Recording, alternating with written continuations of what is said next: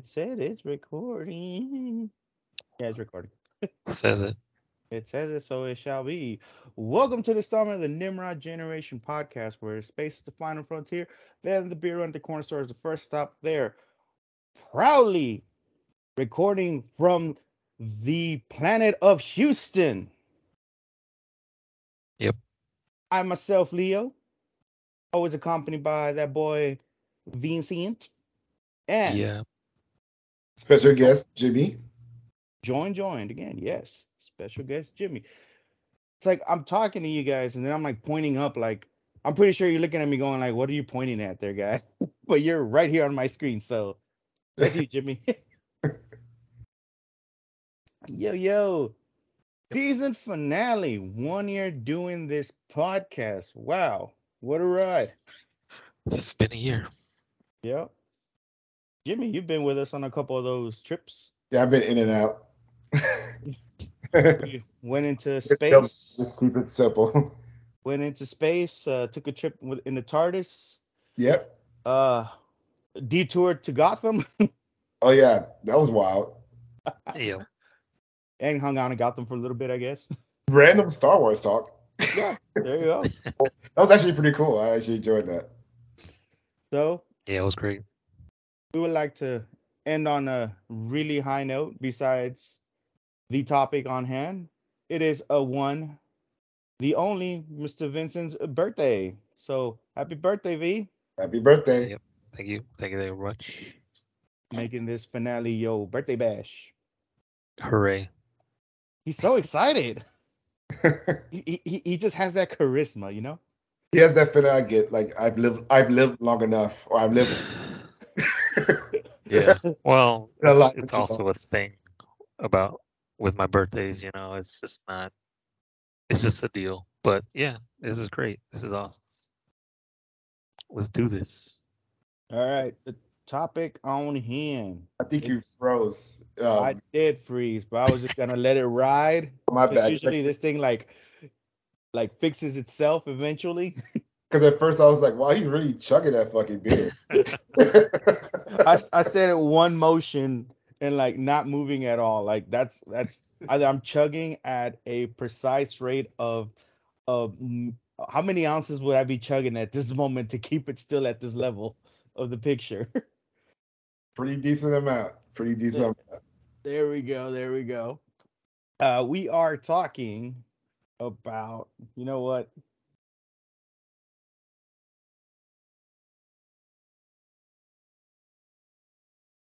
All right, and we're back due to uh, a malfunctioning uh, screen. Even though you guys saw Jack shit, but oh, what, anybody sipping on anything? Anybody uh enjoying life? Taking in fresh breaths of air? No, I just finished the shiner. I got water. yeah, water. I got. I actually got the uh, Indicator Uh, double bock. I just got this bong. Got the bone. That'll do. Yeah, that'll do. All right. So we've all gone to the corner store. I guess uh, Jimmy decided to hit the corner. Yeah. uh, yeah. We are talking. Knowing how our episodes go, I just wanted to. Say we're gonna talk Superman, but we are gonna try keyword on the try to uh talk about the. Is it is it a cult movie? Is it I, iconic? Because this is the first time I watched it, but I know a lot of people really like, especially a lot of Superman fans really like got behind this one. I think it's a Superman. Well, I, don't want to say a Superman fan film. It's more of like um, it's for people who love movies. I guess a, a, a. I guess will will love this because it's like a it's a different take because it's the original director Richard Donner's um, vision. It's kind of nice to see a, a, a director's vision fully displayed. Mm. Yeah, I think I think that's what it, what it is. I think if you're a cinephile, you may actually love this movie, or you may actually like it a lot, or or at least enjoy the fact that it, that it exists. Like to link it back, kind of like the Zack Snyder Justice League. Yeah, th- th- this was the Snyder cut before there was a Snyder cut. Yeah, basically the Donner cut. Yeah. So everyone who's like a completionist and wants to see the director's original vision of a movie, then this is the film for you. Yeah. I mean, out of all things though, it it's actually cool to see like now like nowadays I get kind of annoyed like especially like horror movies always had like the director's unrated cut or whatever. Yeah. And then it's like only like 15 seconds of extra footage or like a minute or two extra footage and it's like footage that just, like just passes in a blink. Well, the thing about that is a lot of times um, it's not actually the director's cut. It's like sometimes it's the director's cut, but sometimes it's like the studio just added additional footage that they cut out and named it the director's cut. Yeah, That's- but come on, let's be honest. Uh, two minutes. it's Yeah, like in, in- in the in the theater, like say, like bringing up the horror movies, like in the theater run, you get like the killer with the chainsaw comes out, cuts the dude on the side, but it just showed in the background. In the the real cut, you just see him like knob off the ear, like you know what I mean? It's like Yeah. that you you really just cut that off the theaters, like It, it varies too from movie to movie as well. Like for example, if you look at um, Blade Runner, for example. that's The- another one I haven't seen. Oh wow, I got we got to watch Blade Runner, and then we got to watch Blade Runner 2049. But that's another day.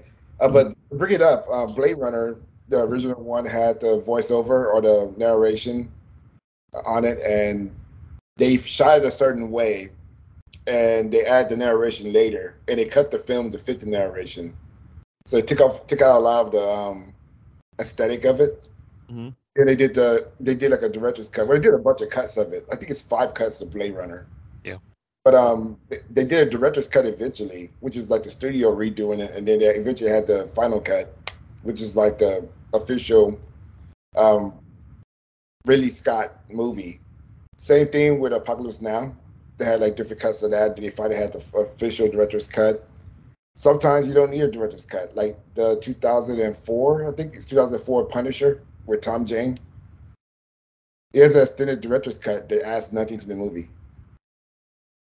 Mm. So you know, but I think with this particular film, uh, because of the, the stuff behind it, how it was filmed, it was supposed to be one big shoot. They shot two movies together, and Richard Donner left in the middle of like the second film, and they brought in new directors to finish it.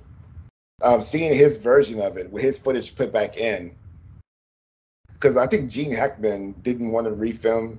What you guys? I'm pretty sure you, know, you guys understand like the why they have to refilm stuff that's already filmed for like credits and stuff like that to give credit to the, the new directors and stuff. Uh, Gene Hackman didn't want to reshoot some of his his scenes he had already done, but they needed that for it for the new directors to get the credit for it. So this is like some of his footage put back in, his original footage, and a lot of stuff like that. Same thing with the Snyder cut, basically same situation. Yeah, and I know Marlon Brando refused to redo the scenes. That's why he got put uh or got replaced Yeah. the original version of it. Mm. Oh, speaking of that, have you seen the director's cut of the original Superman? There's a director's cut. Yeah, it's a little longer. Um, you don't necessarily have to go out to see it, but it adds a little. I think it has a little bit more Marlon Brando in it, and you just said for a completionist, you gotta go watch it. well, I mean, it doesn't change the movie that much. Whereas, I mean, if you're comparing Superman, Superman the, the movie versus versus Superman two, um, Superman two is more of a different film versus like Superman the movie, the director's cut. Yeah. Yeah, there's definitely a lot. There's a, a bigger difference in this one Yeah. and the original version, the Snyder cut and the original version. I mean, the Snyder cut, the Donner cut, and the original version than Yeah. the Didn't- Superman movie. Didn't they use some of Marlon Brando's cut footage from the, the shoot for Superman 1 and 2 and Superman Returns, if I remember? Because Superman Returns is supposed to be a direct sequel to like uh, Superman 2, I think. Oh, were they doing the whole Halloween thing where they just scrapped three and four never happened? Yeah, um, Superman is basically um, Superman fucks off into space to go look for his um, planet, like little remains of his planet. Well, yeah, I, I know that, but like dropped for five so years. the whole concept, like you know, like Yeah. Halloween just said, fuck, uh, three through through what, what was it, three to six, Yeah, and then fuck the eighth film, H, and then H2O H2O had its own little thing, and then you went Yeah. all the way to was it Halloween Resurrection, and then they said fuck that, and then they're like, okay, let's just go back to uh, let's do Halloween 2018, and yeah. It, we're not gonna pretend like the Rob Zombie movies happened. those are those are reboots technically so Yeah. at least the other So- ones are trying to keep up a story within the actual continuity of what was supposed to be Yeah, Like, let's just blame doctor stranger right that's that's just what Or happened. like another example, like the X Men films, how they do Days of Future Past, and it kind of it cuts back to X two, yeah. the end of X two, so the whole X three and all that didn't happen. Wasn't that a mess? Like the the X Men movies, the continuity was pretty messed up. Yeah, Uh, honestly i thought days of futures past was gonna fix that i thought so but then they came out with apocalypse and i'm like god damn it like Yeah. yeah, it just had to doesn't fuck win it it. up with that one. Yeah. yeah it's like it, it felt like they it felt like they were doing good and it's you know blah. Off subject, but it still touches on Superman. Bryan Singer's a bad director. And I'm tired of people saying he's a good director and pretending like he is. He's a terrible director. He made okay X Men movies, and he made uh, a okay Superman movie. returns i'm assuming Yeah, Superman Returns. I think uh, X Men First Class is better than Days of Future Past. I'll die on that hill.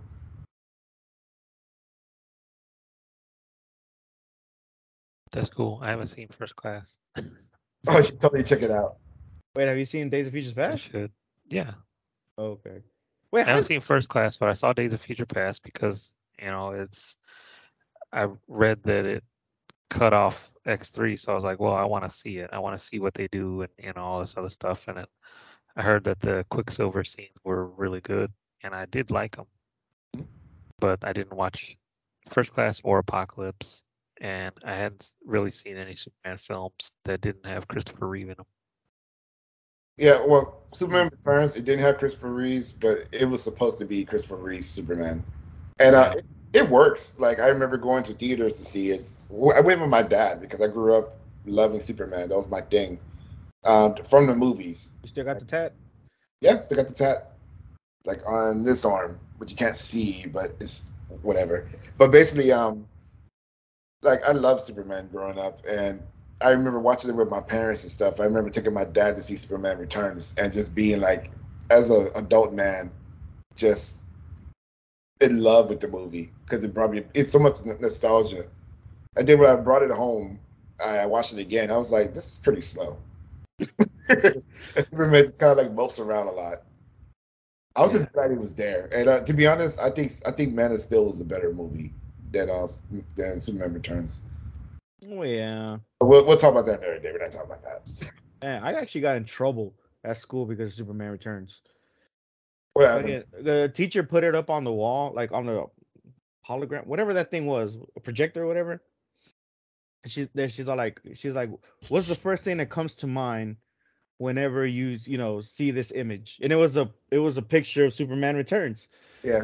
And everybody's like heroic, uh, legendary, and I'm like a complete waste of time. Yeah. And she looks at me. She's like, "Get out of my class." I'm like, "What? The movie sucked. Like, I wanted my money back." I, I, I personally don't think it sucks, but I feel like we really look at it in hindsight. We should move forward instead of, instead of backwards for Superman. Yeah, no, my thing was I was never that huge on Superman. Like my mom loves Superman, but my dad was the Batman guy. I was Yeah. went over to the Batman side. Uh like I don't know what it was. I just thought like even as a kid, like he's too OP, but I never read the books till I was an adult. And then I figured, oh, he's OP, but the man suffers a lot. So Yeah.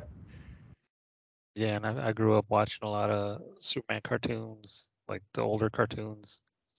hmm. You mean uh, uh, the serializations, like from the 40s Yeah. and stuff. Okay. because they would put them on TV, and I really, really liked Superman when I was younger, and then I started liking so, a lot of the other heroes, and I never lost the respect for Superman. It was just like kind of like that one story they put out. I forget the name of the comic or the number of the comic, but it was where they what's so great about truth, love, and or what's so funny about truth, justice, and the American way. Yeah, where he fights the elite. Yeah, where he fights the elite. So I mean, it, it's kind of like that. You move on, but then he comes back and proves that you know you don't have to do things a certain way, and you don't have to be grim dark or anything like that. You can Yeah. just be out there trying to show the best part of everybody and stick with that. I just tickled myself. I thought about when I said when he fights the, the elite. I thought about fighting the Young Bucks. Super kick party to Superman. He'd wipe the floor with the young bucks. Oh come on, hey, the young bucks. I need some kryptonite on them boots. It's over, bro. There you go. Super kick right in the face. You think Superman can kick out of the One Wing Angel? Yeah. yeah, That's the question. I don't know. would- He would have to have his partners, so it would be the Trinity against the Young Bucks Yeah. and Omega. You know, Batman ain't going down like that. no, Batman's not going down. Like I think Batman turn heel so fast on him. He'll pull a Shawn Michaels on him so fast. oh man, where did this conversation come up?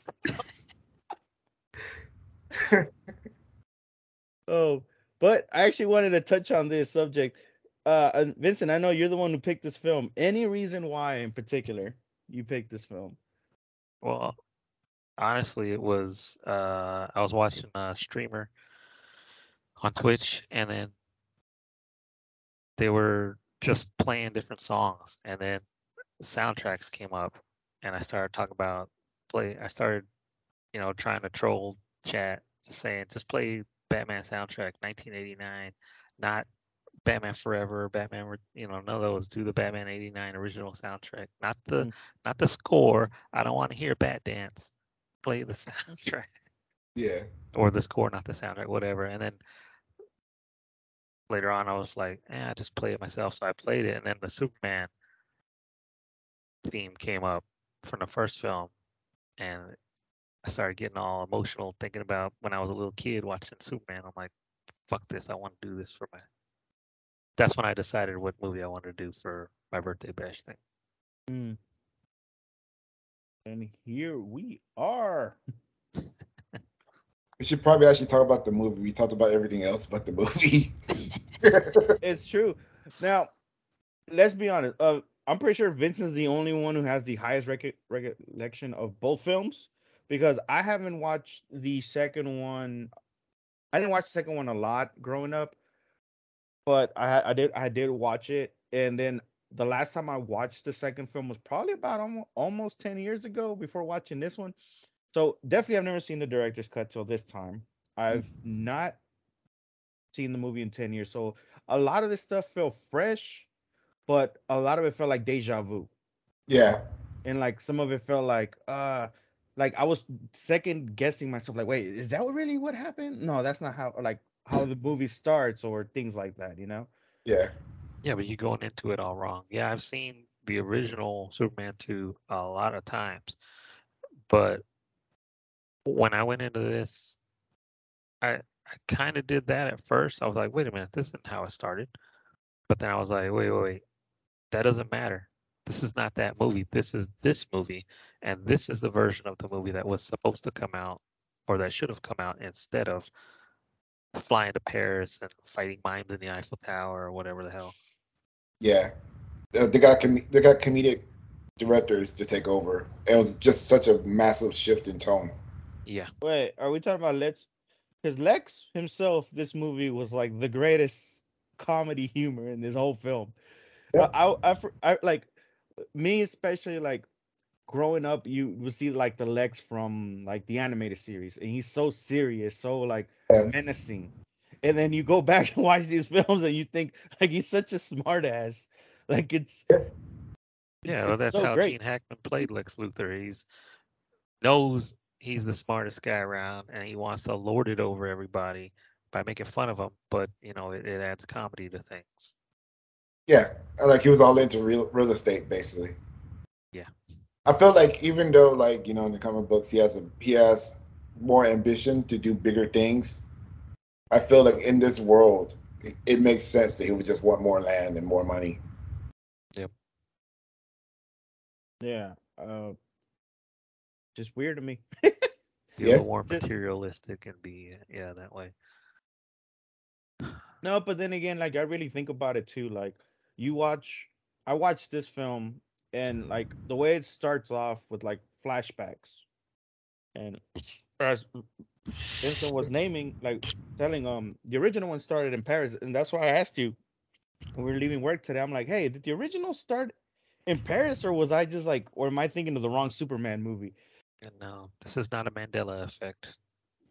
Yeah, uh, like shot but see, the first original sequel to be starting in Paris, and Lois ran into a bunch of terrorists on the Eiffel Tower, and the Superman just like ripped ass from New York to Paris. Metropolis. Well, Metropolis, yeah, sorry, to Paris to go get her. I don't even remember that. Uh, I haven't seen the original one and since like I was a kid. Yeah, God. Like the, the original version. I watched Superman the movie and the Superman the movie, the director's cut, a few years ago. But you watched those more times than you watched the original too. The, the original part two, and, and I think I watched the Richard Donner cut when it first came out, straight to Blu-ray and DVD. I Yeah. bought it that week, watched it a couple of times, showed a couple of friends. I just never touched it after that. I don't know why, but you know, it just happened. yeah, no, but I, I mean, I was younger when I first saw it, of course, and then I think I saw it in a dollar theater. I used to see a lot of films in a dollar theater, but I, I distinctly remember the big blue and red streak as he's trying to head out to Paris because for some reason he just knew Lois was in trouble. Could hear her all the way over there. Yeah. Wasn't it wasn't it shown on TV or something? That's was- what I think I remembered.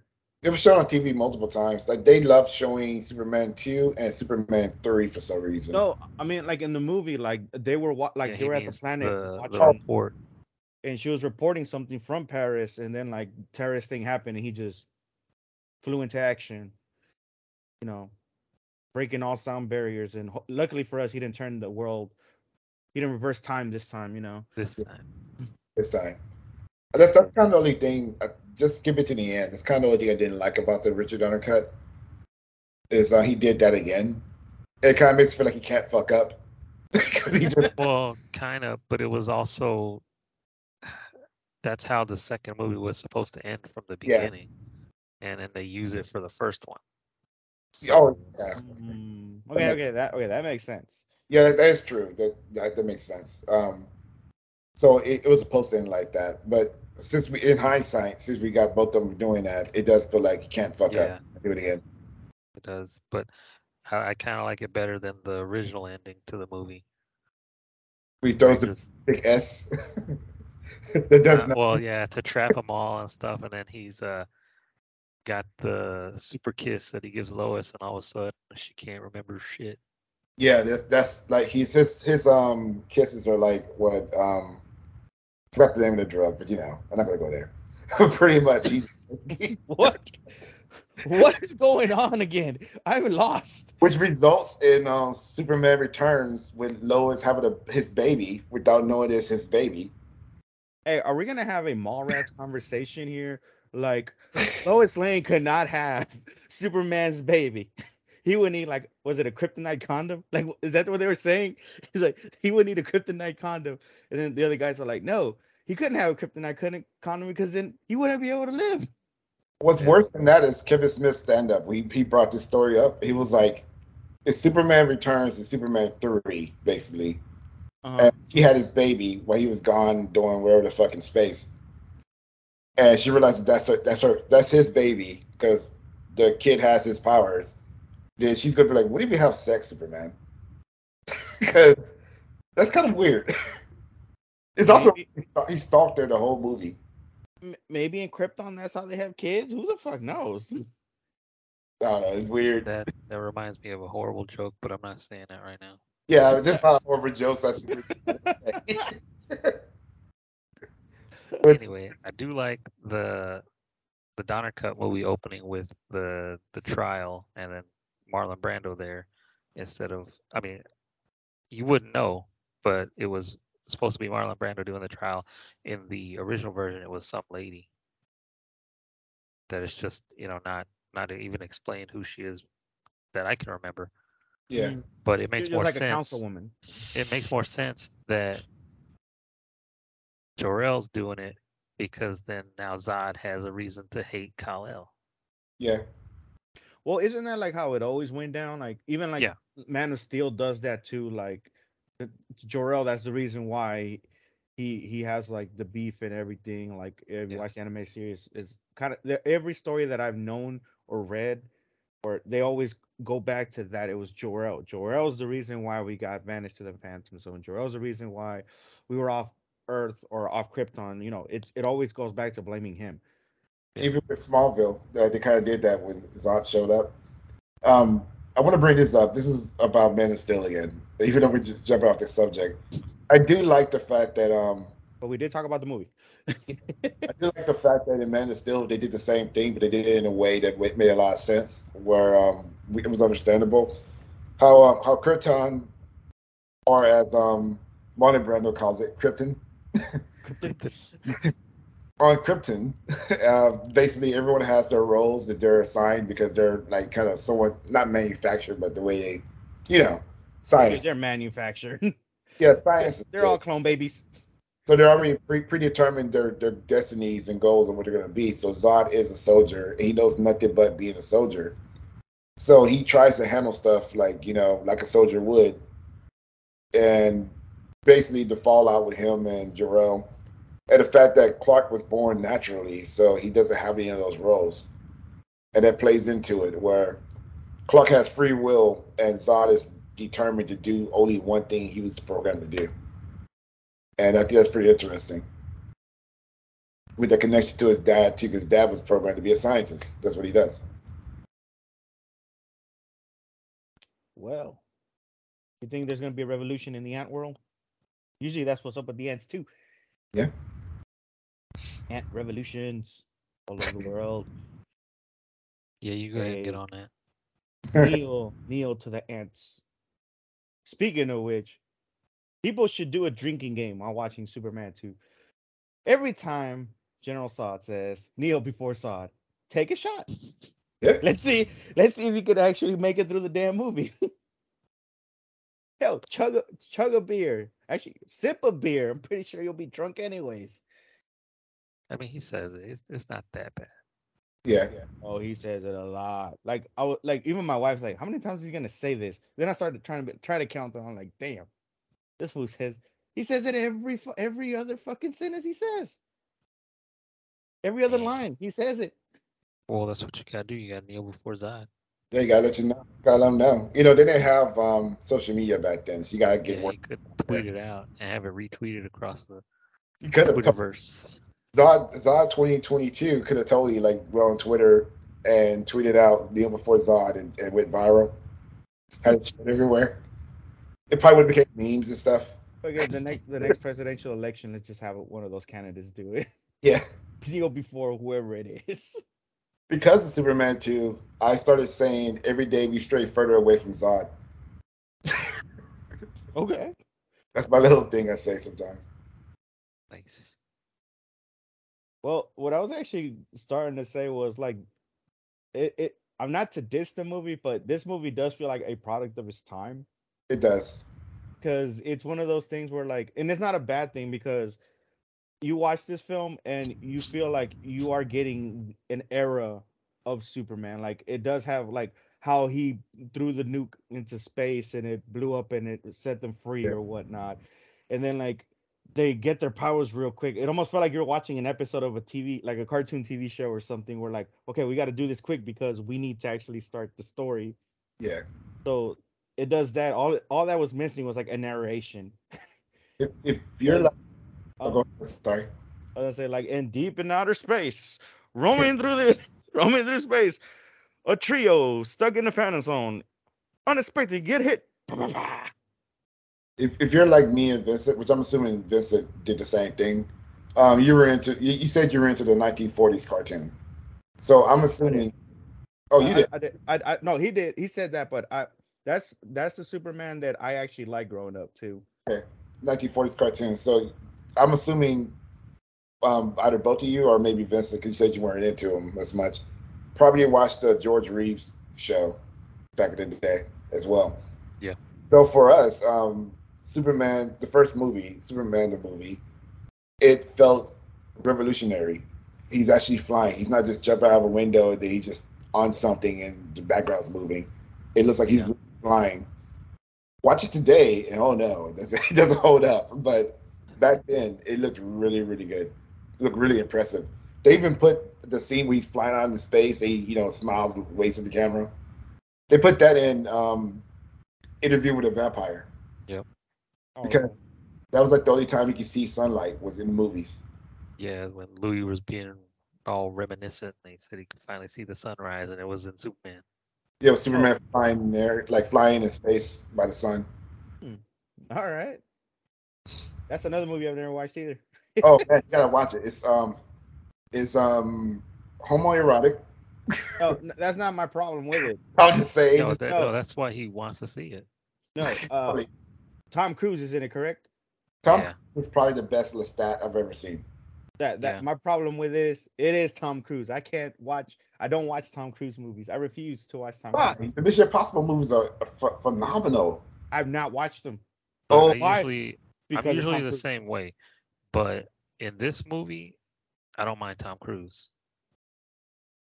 Uh, then this will be one of those movies. Either you have to force me to watch it because of the podcast, and I have to agree to it, and or two, I'm gonna have Oh, to sh- probably be at your house. Is that what And we're they- doing for Valentine's next year? We're watching an interview with a vampire. Fuck no, it. I will I'm- watch it interview with her right now. I don't even care. I'll do I'm- it. My favorite. I'm That's my like, I'm already throwing in my veto.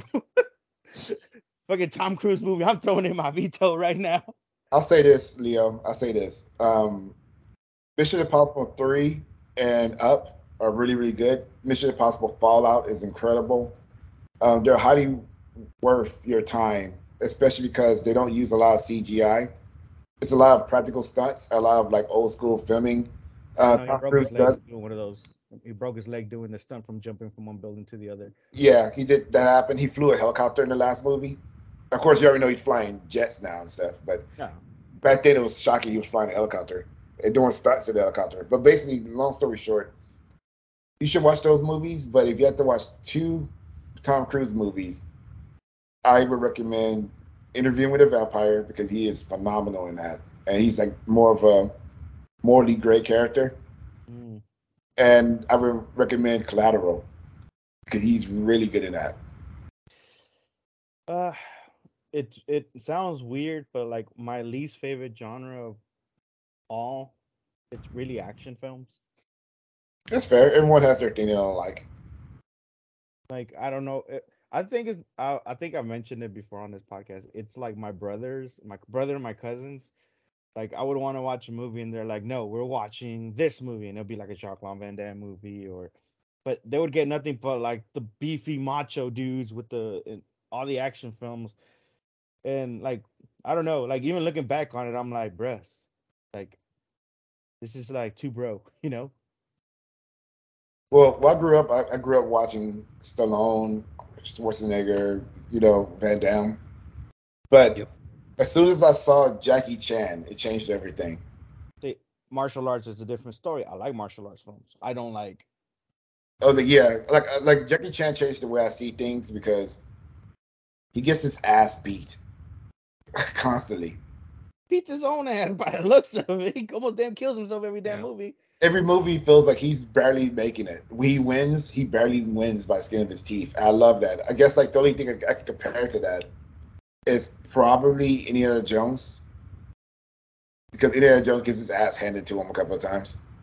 Hey, any any hero has to win when John Williams is playing the soundtrack. Yeah. And see, I'm just like, I grew up watching all of that. I grew up watching the Stallone, Van Damme, uh, Schwarzenegger, and all those. And every Saturday after watching the cartoons, we turned it to 26, and 26 would have the Kung Fu Theater. So I watched a bunch of that too. The old school Jet Li films, the, the dubbed ones, where he would like be talking and be like, "You have insulted mom." Yeah, Wow. just it'd be random people from the 70s because there's Yeah. a lot of Kung Fu films that they got over from that time. funny little story. Um, m- mentioning action movies and and kung fu movies. I I knew of I knew of Jackie Chan because Jackie Chan. You know, you, you discovered him through Run, Run either Rumble in the Bronx or you saw some of his other movies like Project A or All those new line cinema films. and stuff like that. But I didn't know anything about Jet Li until I, I watched um, Lethal Weapon 4. Because I love the Lethal Weapon movies, which is, you know, action oriented. Uh, they had great stories and family and stuff and all that stuff. They usually bring back the entire cast for all three movies, well, four movies. Very rare for that to happen in the movie franchise. But Jet Li was introduced in there. He kicked the shit out of them. And they had to slow down the camera so, so they could catch all these kicks and stuff. Um, that got me into like him as a, as a martial artist. And I don't know, there's there's a, a boom of martial arts movies. I really love that. Yeah, I, 'cause I was gonna say like no, th- I think that movie is what brought Jet Li to the American audience. But like like Vincent was saying that you know if you watch like the old like Channel Twenty Six films, like, Yeah. you can even realize like if you watch that film and then you look back, thought back, you're like, hey, I've seen this guy in movies before, you know, like Yeah.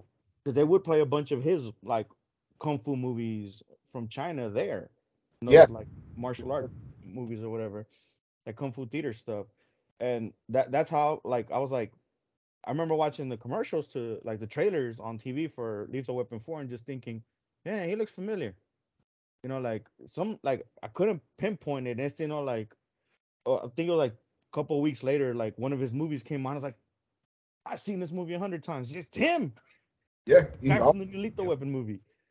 I love that. I hate I hate the fact his career went the way it did, where um he he did, he did a lot of wire work stuff in some of his older movies, especially the the one I forgot the name of the, the franchise, but we has like the shaved head and like the ponytail.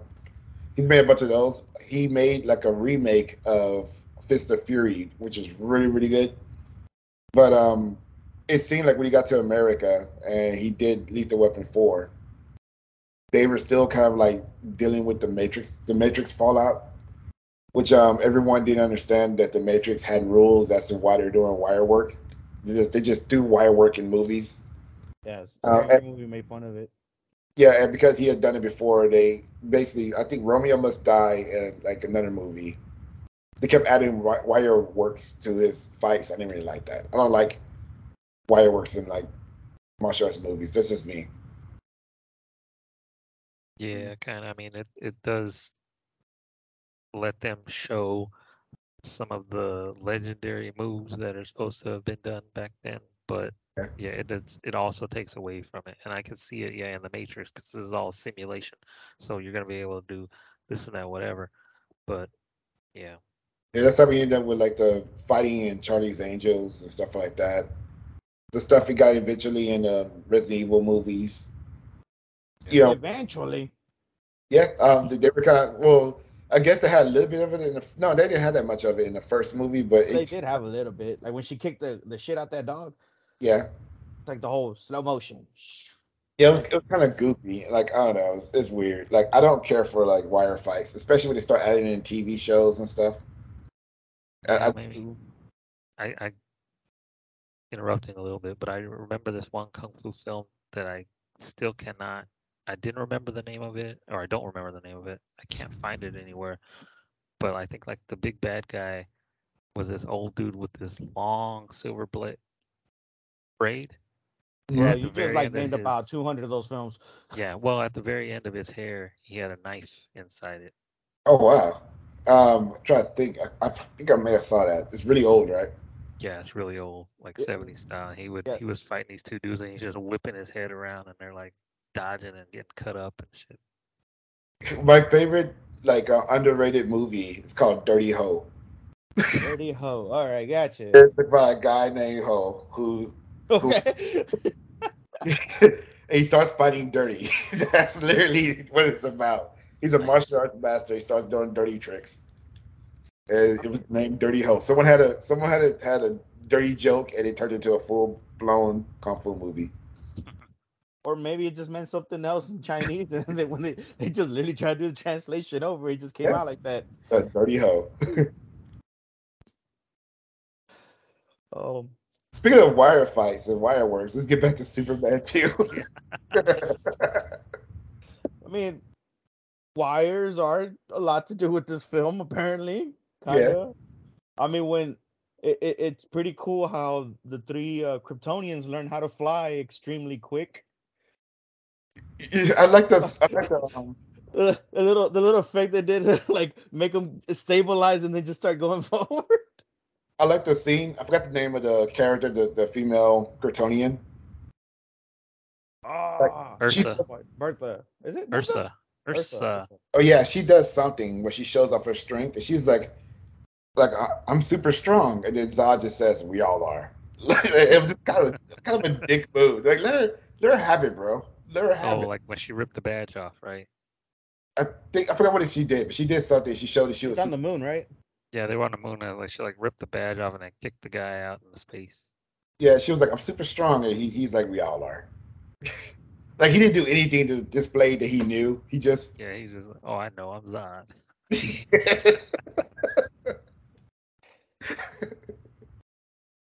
like, dude, just let her have it, bro. Just let her have it. Yeah, Yeah, man, yeah, man. that's not that's not that's not the Zod way. That's not the Zod way, right? And uh, I mean, he was a great with Terence Stamp. He was a great Zod. yeah. I can see it. Like the only thing is having the third guy there. What was his name? Ron? Like Non. Non? Yeah. Having him there. I mean, I can understand. Like he he was like the muscle. But Yeah. Like when you have like a group, like even the man and the female, and they can both do what Superman can. Like having a muscle like character is kind of. Well- to me, it just felt you like. I mean, he- he's more for like look, you know, like. But when you really think about it, he's just like, he was like the Big Show to to the corporation. He um. Well, they didn't use the same exact characters, but they basically did the same thing in, in Man of Steel as well. I think if you're gonna bring Kryptonians to Earth, you have to have them jump Superman NWO style. Just have like at least three of them just jumping them. So That's what? Super, Superman's Diamond Dallas Page now? I guess so. Diamond Dallas Page, and they try to get him to join the NWO, and he doesn't want to join. No way. Yeah. Yeah, but I mean, he he was just there as a Kryptonian. He would have been imposing to other Kryptonians, Yeah. so that's why he was there. I mean, yeah, okay, you negate him once you get the power of the Yellow Sun, but up until that point, he was absolutely necessary. Yeah. All right, kind of like the Big Show was, but Yeah. I always got to go back to that. He just he reminds me of the Big Show. Period. So like strong raw power. He Yeah, always reminds me of Kurgan, if you remember him. Who? Uh, there's a character named Kurgan. He was um a really WWE. guy. WWE. WWE. Hmm. Yeah, back in we were WWF, I think. Um, I forgot who he was with, but he was with a couple of groups. But his name was the Kurgan. They just st- just started calling him Kurgan. Oh, that reminds me of Highlander. Yeah, Don't tell me that guy's name is director. Kurgan. Uh, what's his name? Kurgan. I'll look it up. Kurgan.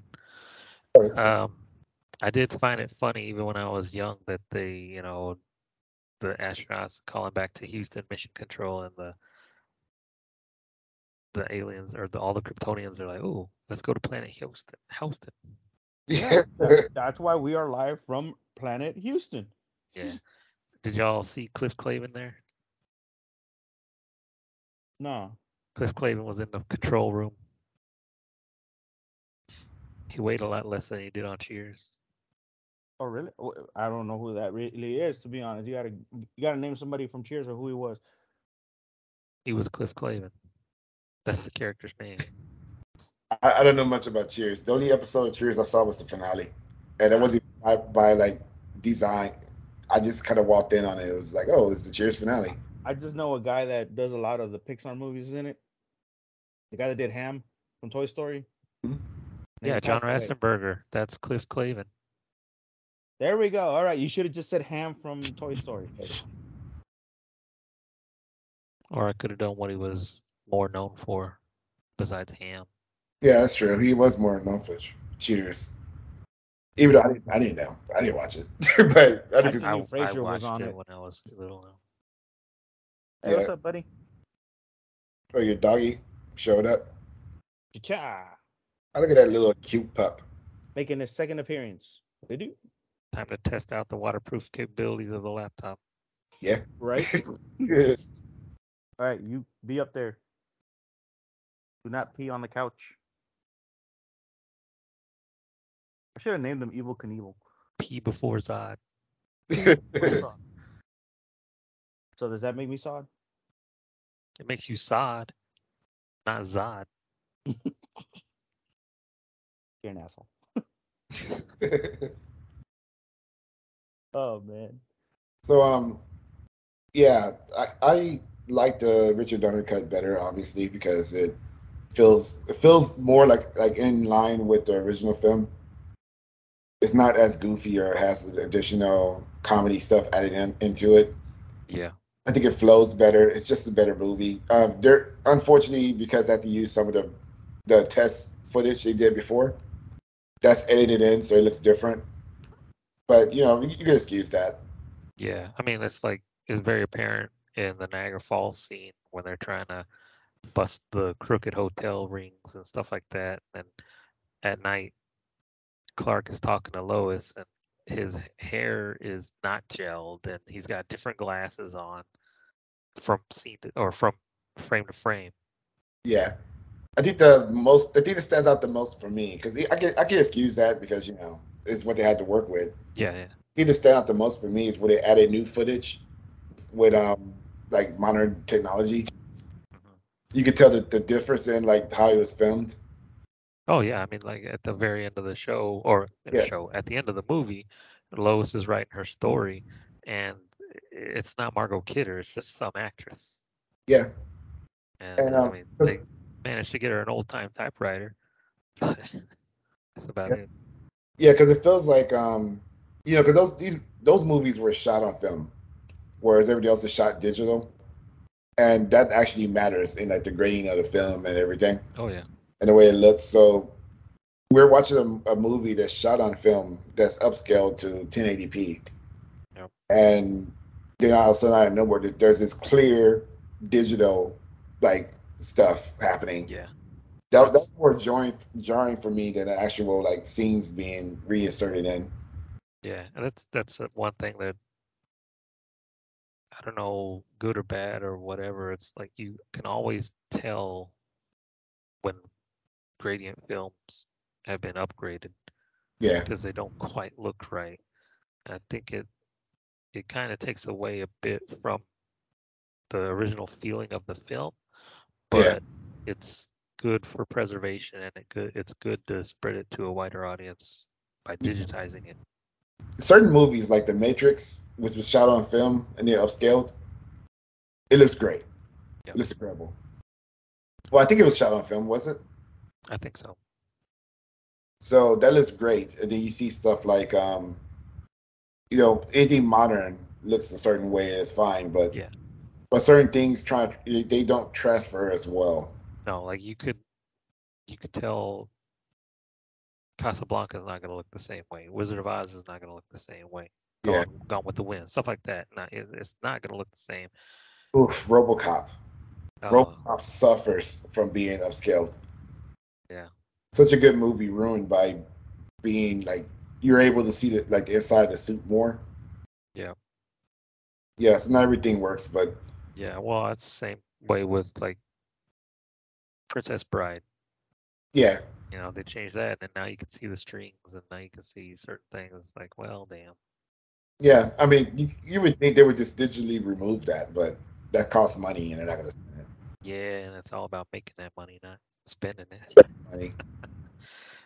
But you know, it it can maybe be argued by some people that it's not a good idea to digitize some stuff. Like people used to cry about the colorization of black and white films. Yeah, but like I said, I think it is a good thing because that way at least the film is better preserved and it Yeah. can be widely accessible.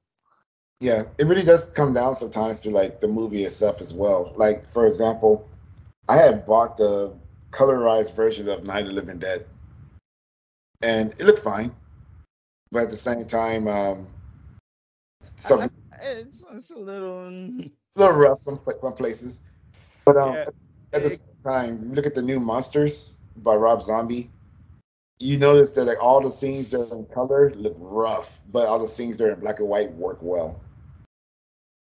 Uh, why'd you bring up the monster? Like the contrast of colors because they do do Cool. black and white in the in the trailer, and they do, yeah. But I, I I know. Do you remember that they did the uh the two monsters films and they were both uh, in color? yeah. I mean, it feels like um Those worked.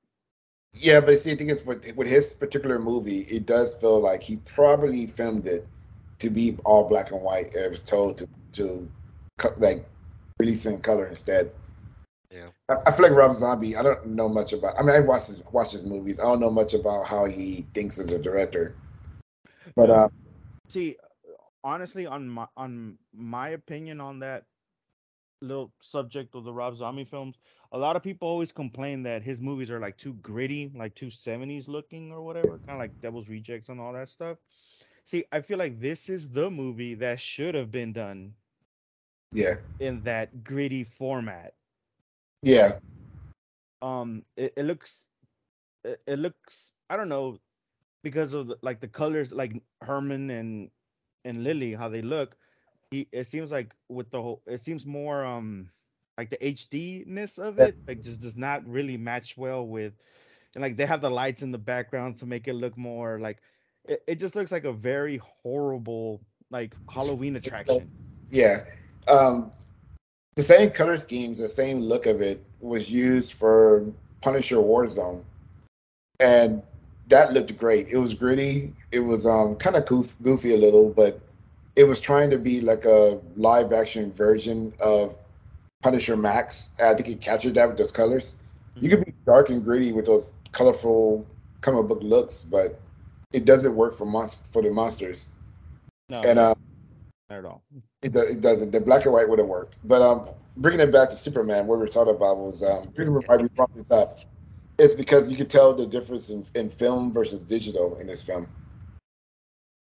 yeah That that really stands out. That's like the only thing that really bothers me about the movie. Like the all the additional scenes that are added in later on, all that's fine. It's just a, it's jarring to go from like classic film to modern day digital. Well, I mean, a lot of well, that's pretty much that's what it is with all these new edits. You know, like if you're gonna edit something that's old, try to keep the film old, or really try to save the old footage so it can look the same. Well, there's not, not much you could do, like um, in certain cases, because it's filmed on film, so you're just digitizing the, the film. But if you film a movie on film and you digitize it, it looks a certain way. Whereas, like if you film a movie on on the, just digital, it's kind of harder to make it look like it was filmed on film. But even when you digitize film, there's still an element of it that looks like it was filmed on film. And like when you put actual digital footage with it, it just stands out more. Yes, a little little more technology than a Snapchat filter, but it still kind of gives that vibe off. Yeah.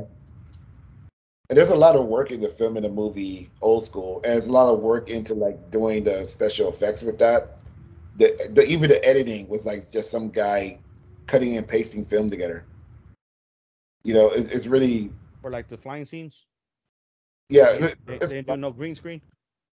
I think they did green screen, right? But it was it's like it was different. It's not like it is now. You can film a whole entire show in like a green screen room.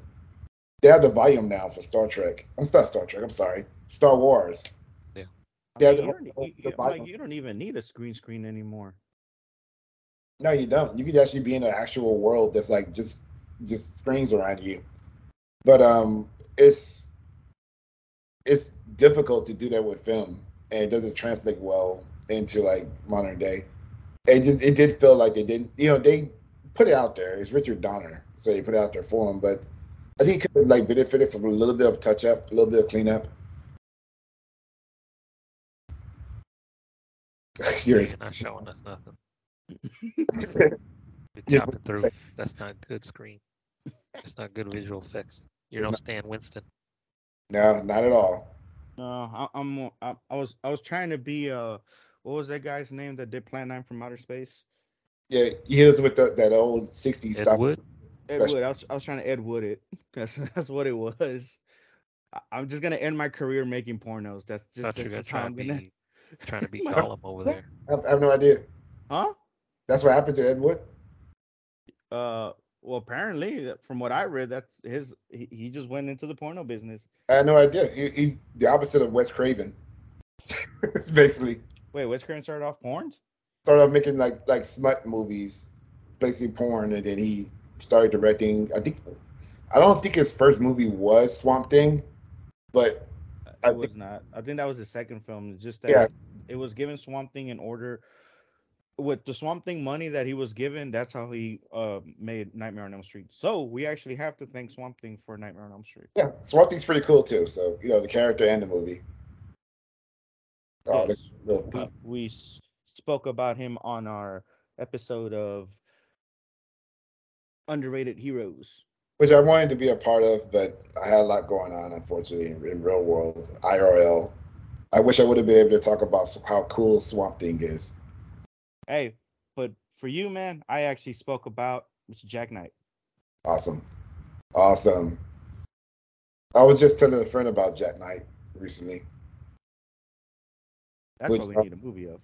Uh, we can't legal stuff. I never get into it, but a lot of legal stuff. I mentioned it on that episode too.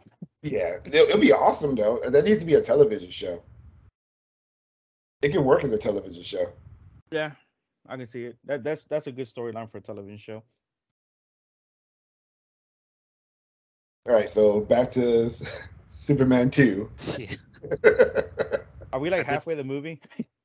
um, Well, we hadn't even discussed how they came to Earth, and for some reason, all oh, these aliens come down into the most country bumpkin ass cities And on the walk like, planet. and walk like Jesus on water.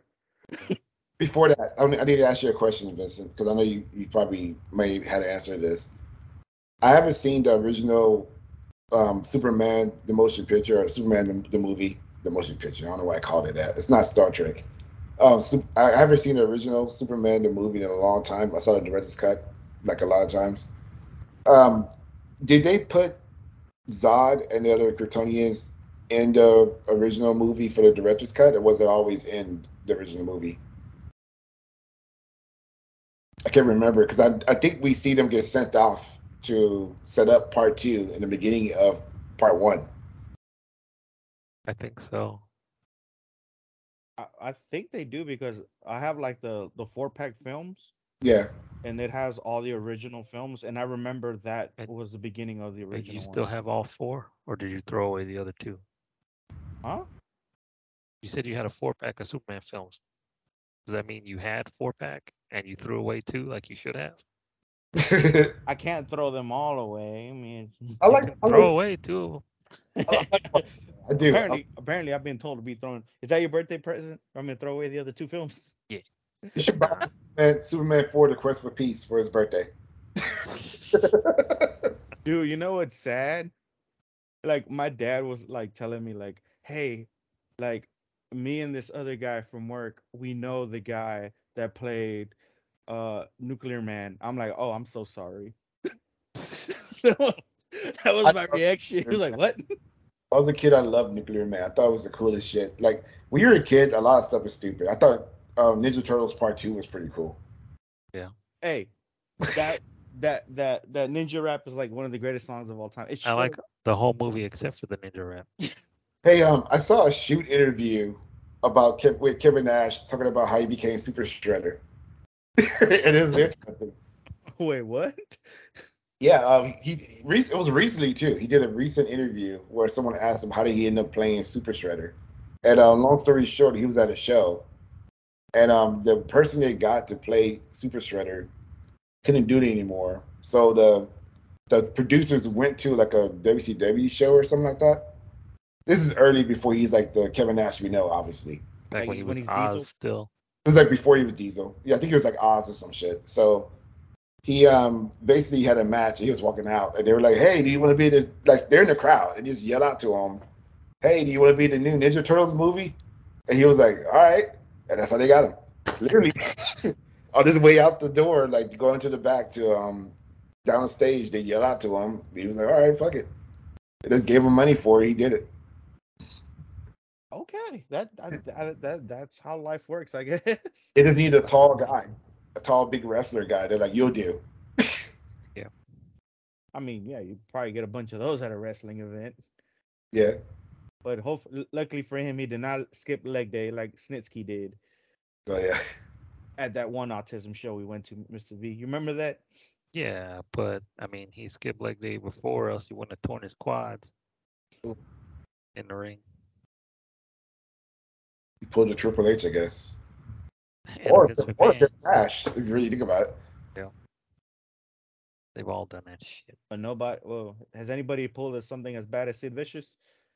Oh, he just broke it. You know what I love about that is he felt when he landed, he broke it, and he just looked at it. He didn't even make a sound, no face. He just, he just saw a disappointment. Like I can't believe this shit just happened to me. Dude, I think like I don't. It wasn't like like a like a full on wrestling event. It's just something I saw on YouTube. Some dude got on the turnbuckle, like did like the Stone Cold thing, but even has his hands on the turnbuckle. It just comes down.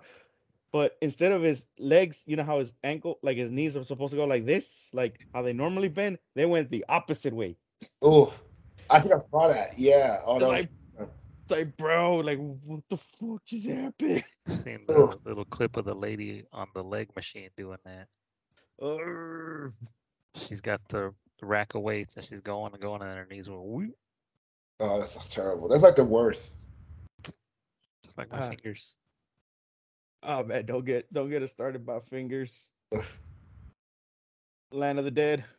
To bring back another old episode. Ripped it open. Oh, Me, I- Jim in the theaters just going, "Ah, God help us. I, when I watched it, I watched it for the show, I was like, oh, this still, this is still terrible. it's still, still awful. Oh, Oh yeah. dude, but Planet Houston, I- it has a nice ring to it. I'm not gonna lie. It does. Yeah, it'd be nice, but then you get all the British people telling you, no, it's Houston. Houston. No, Houston. no, no, no. It's not Houston. It's Austin. Oh Because yeah. Remember, they don't say they don't pronounce the he- the, the H U eh, you smeghead. They pronounce H on Houston. Hey, smeghead. They say. Soho. Enough of that. Uh-huh. I did get into an argument with someone like that. It was British, and they were like, "It's Houston." I was like, "No, because it's named after a person. You can't tell this person you're pronouncing your own name wrong." yeah. That's true. You know, um, off subject. I have a friend who's British. We've been off subject for like the whole know how long. I feel like I need to, to, to tell the audience that hey, we're not getting back on subject. but We'll get on there a bit. I have a friend who's British, and um, when we talk to each other, Uh-huh. she uses British British slang, and I just use American shit, you know. And um, we understand each other. We talk, but we never we never adapt for for each other. And uh, it's kind of cool sometimes. Because one time she got mad at me, and she wasn't angry or mad at me. She was cross with me, She And was that's what? and that sounds worse. She was- wait, she was what? she was cross with me. Scrub, Okay. That sounds way worse. Yeah, yeah. All right, back on subject. But I mean, that's just that's the thing. Uh, back on subject. Okay, so they're in the middle of the boondocks, and somehow a news crew just shows up and like, hey, here's that, here's random army people. Yeah, playing, playing, they're blasting everybody and just killing everyone. And all right, let's go to Washington D.C. He went he went on the attack and just dropped that arf arf. Vincent knows what I'm talking about. it's an inside joke. Hey, uh, Jim, have you ever watched uh, Black Blackadder? Um, maybe one or two episodes of it. Yeah, well, this was like a recurring joke where uh that had the guy, uh, what's his name? Uh, Rick Ammo, Ammo. How you say his name? Oh, Rick, Rick something. Oh, Rick, dang it! Now you're making me forget. Yeah, well, Rick he would, Mayall. yeah, well, he would always come out like because Blackadder has to do with like every season has to do with a different era. but Yeah. his character would always come out and be like the player type, the, you know, like the Getting all the machismo. guy. ladies. Get, yeah. Vincent, you finish it. You can do it better than me. he's all like braggadocious and he's you know Mr. Adventurer and he comes out and that's that's what he does. He just like busts in the room with his arms open. He's arf arf. I, I, I need to watch that. I need to watch that and Red Dwarf. Yeah. I hear so much. Oh, man, we got to see each other. I can I can get you a copy of like the first couple seasons. I have them on my hard drive. Bro, you know what I'm watching right now? You never guess, but I'll, I'll just tell you, I'm watching Babylon Five. Never watched. I never watched it. I've like probably played a video game of it back when it was still on air. I probably saw like maybe one or two episodes. They have it all remastered and, and in HD on on uh, HBO Max. I watched the first couple episodes. I'm like, oh, it's all right. You know, I'm just curious just to see how it's like. I am so hooked on this show. Yeah. So good. Always heard good stuff about it. I just like Leo. I never watched it. I, I highly recommend it. The effects are very questionable the first season because instead of going with models like they did with, with Trek, they went with CG and they used PlayStation 1 CG. It looks pretty awful, but um, it gets better and like within the first season, and then season two, the CG gets way better. And I guess season three they're comfortable enough where they know they're not going to get canceled. They're spending a little bit more money, it looks really but the storytelling is really incredible. And the fact that they planned it out like a five year story. I think it's the first time or one of the earliest times we can, we can see a, a five year story being planned out. Because you know at the time trek was episodic a lot of stuff is episodic and uh oh Dougie's sleeping Yeah. i'm stuck again i'm sorry get back up To his, I mean, he can't hear you. He's, I mean, think about it. He's listening to a drunk man slur talk this whole way through. He's sitting right next to me sleeping. He's fine. Yeah, he can't hear the he can't, Can't hear the good part of the conversation. Yeah. he can't join in and talk about his love for for zod yeah. P before. So. P before Zod.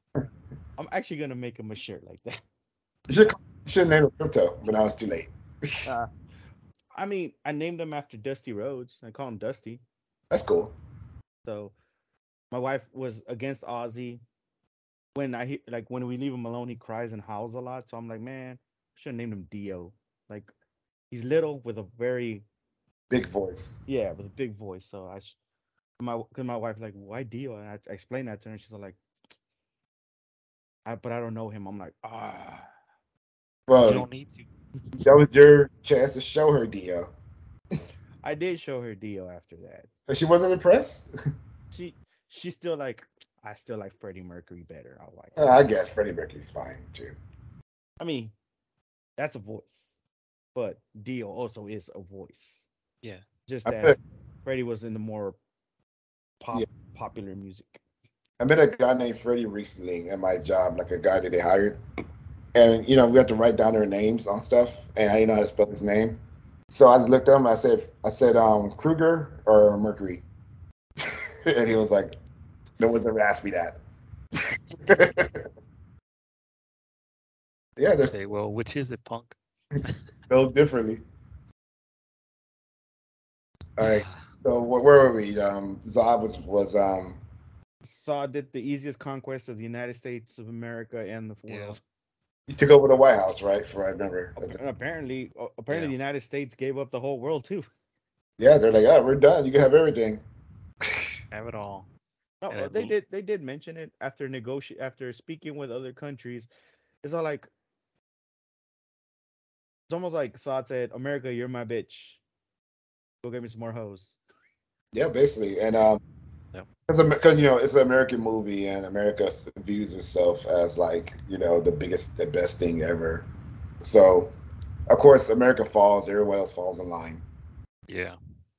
I mean, it's not like it's not Red Sun or whatever. Yeah, It's not alternate Superman. He's American. Yeah, or you have the uh the Avengers. Oh no, no, you have the Guardians doing Kamehameha waves yeah. To We uh don't talk about that shit. we don't talk about that shit. Come on, a bear with machine guns, we don't talk about that. No, we don't talk about that. Anyway, then Luthor, who has escaped from jail, comes and tells him like, "I I can get you Superman." So they go to the Daily Planet, to take Lois hostage and everybody there because they know he had figured out so Superman had a soft spot for Lois. Oh, my question is one thing because of course they succeed, but uh, why does Luthor want Cuba? They have missiles. Yeah, I- Russian nukes. Yeah. Is that why? I mean, yeah, okay, it's got Russian nukes. It's a tropical island. If he's running the whole place, I mean, And also, it's kind of like the whole idea of him being a dictator. Yeah, It- I was I was about to say also I was thinking about I'm like yeah real estate. Yeah, real- remember you, you guys were talking about his, his real estate love. yeah I think there's room for Gene Hackman's version of Luthor and Jesse Eisenberg's version. I think there's room for both of them to kind of mix together. And I think they kind of did that in, in like the Snyder cut. They kind of pulled back. He had one of those Gene Hackman suits at the very end of it. But um, yeah, I think they could have easily have like over time. Uh, actually, he was pretty much the best version of that era of Lex Luthor at that time. that's kind of how he was, like a bumbling, you know, rich guy with no real amb- ambition for like world domination. Just to prove himself that he's above everybody. Yeah, and make money. Uh, the best version of Luthor, besides like um, Michael Rosenbaum from like Smallville, I would say is the animated series version of Lex Luthor. That's my favorite one. Yep. I gotta say that is my favorite one.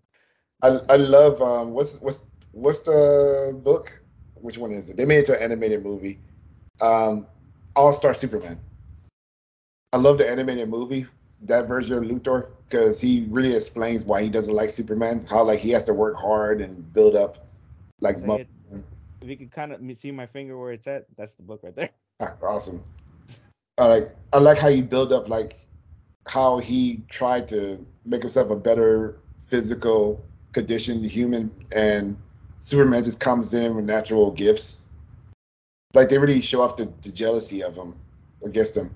Whereas like the Richard Donner movies, it's, it's just Superman fucks up his plans. So that's why he doesn't like him. Yeah, he reminds you of your typical 1950s, 1960s villain.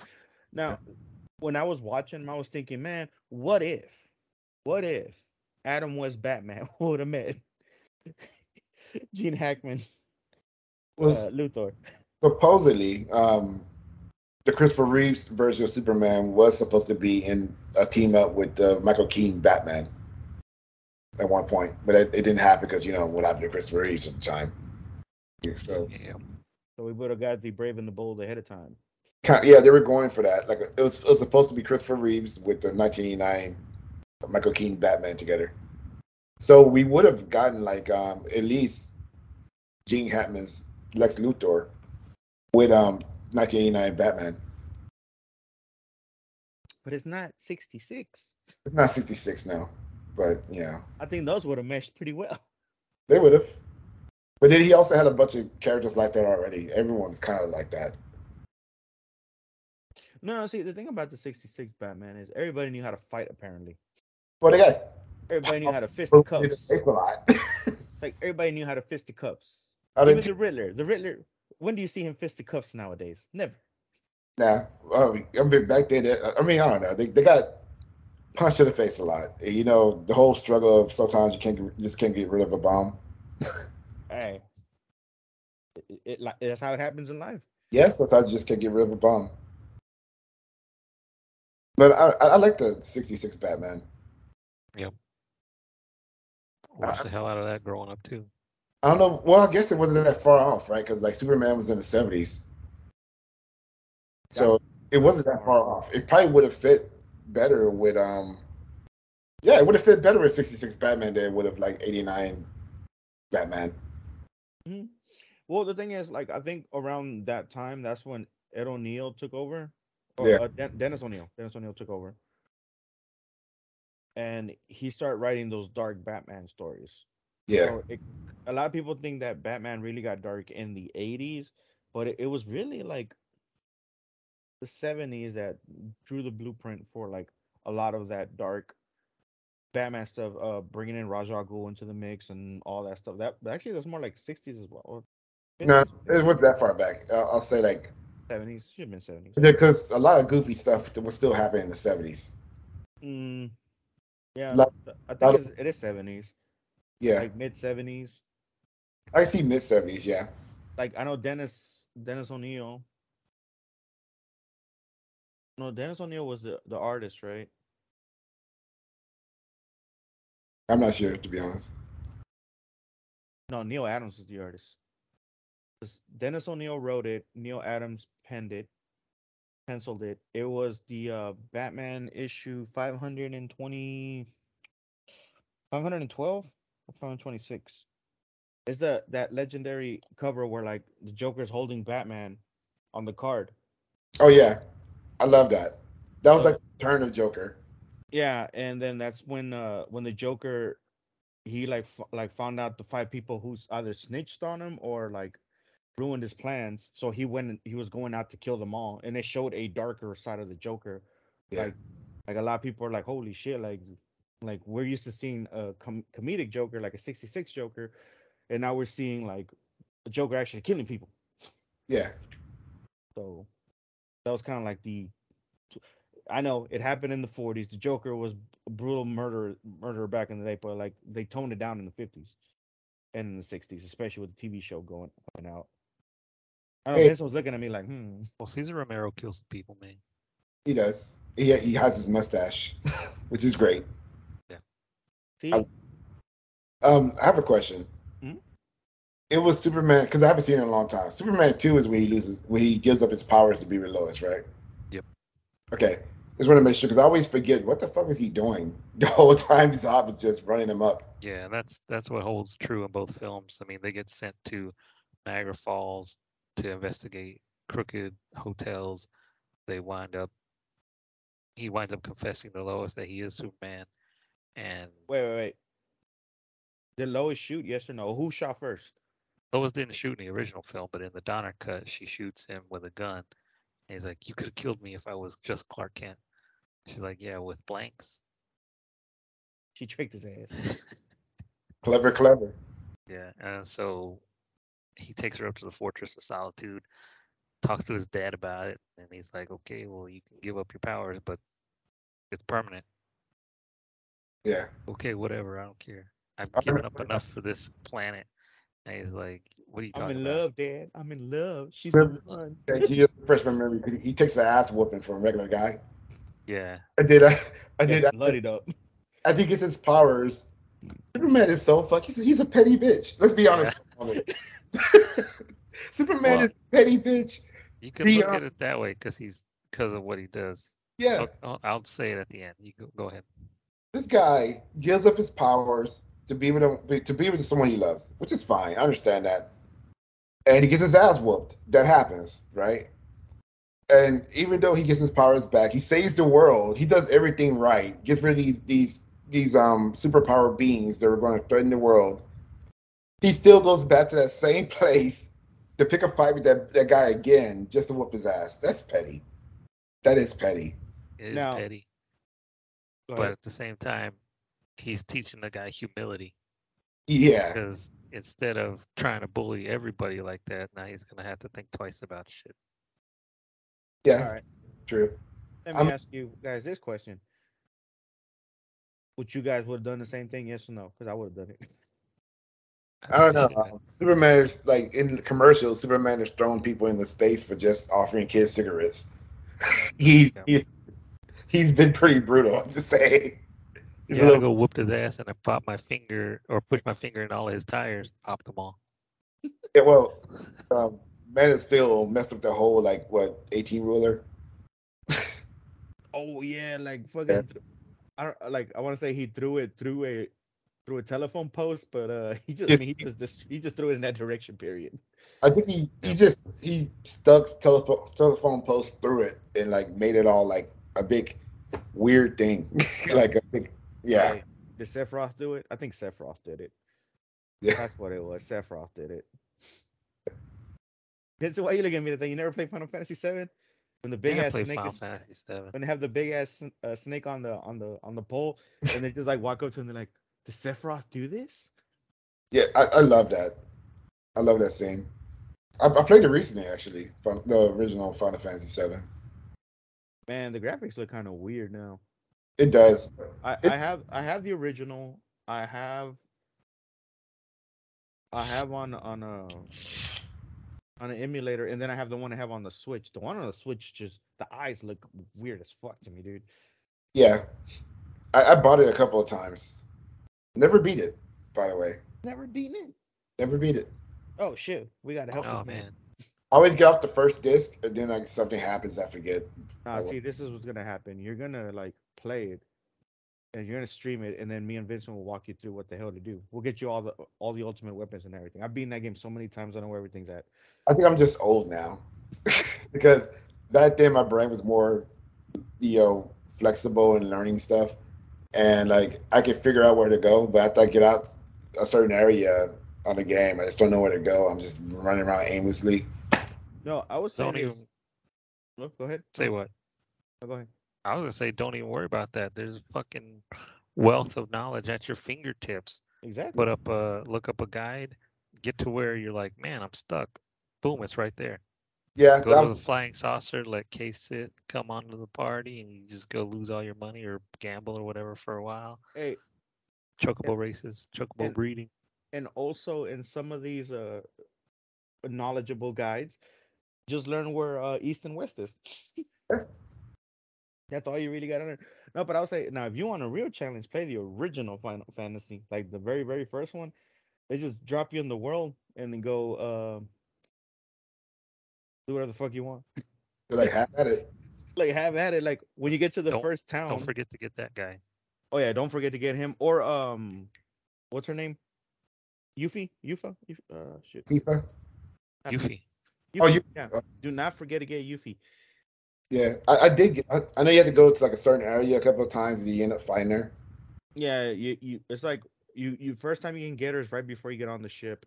You have to be in that forest. If you don't get her then then you're gonna have to wait like after you beat a lot of thing like a certain couple of things and you can go back to the spot. And then it's kind of like a Pokemon battle. You just Yeah. just roam around till you actually but you have to be in the forest areas of that area. Yeah. You, you can, it's not an open field, it has to be in the forest. Excuse me. Um, yeah, I um, yeah, I just never. I need to get back to it. That and the remake. I never beat the remake. Oh, I beat the remake. The only thing that made me mad is fucking a you can't go past 50. I asked, how do you how do you level in that? Hmm? Like, how do you level in the remake? Like, how you grind? Put it that way. dude you don't like you i mean oh, you know how i did it Huh? like so you know how you do like the the extra stories Yeah. like like the extra missions or whatever uh whenever i'm in the town like you, you finally uh when you can go outside the town it's kind of Yeah. like when you play a 10 like on 10 like the map is just one way Yeah. so what i would do is go back and forth on the same map grinding like that Yeah. and then on um the first grind i did on the remake was whenever you, whenever you're actually in the town seventh heaven or whatever uh you can go out into like the little field area i just ran in one giant circle like just leveling up to be honest like Yeah. even my wife was like dude you like like you dude you've been on this same fucking thing for like 10 days straight like i'm trying to get as much level in as i possibly can I feel you. That's that's what I loved about those kind of games. Like after time battles and and like um, but basically. you don't have none of this on that on the on the remake Now, yeah, I say at the time battle and like turn-based games, I loved grinding. I would actually like uh, I'm playing Dragon Quest right now, Dragon, Dragon Quest 11, Mhm. and it feels very old school but updated to like new school. And um, I still do the same things to do as a kid. I find a great place to level. I can go save or or sleep or whatever, and I schedule in my day days of just le- leveling, doing nothing but leveling. Yeah, I did Right. it with eight.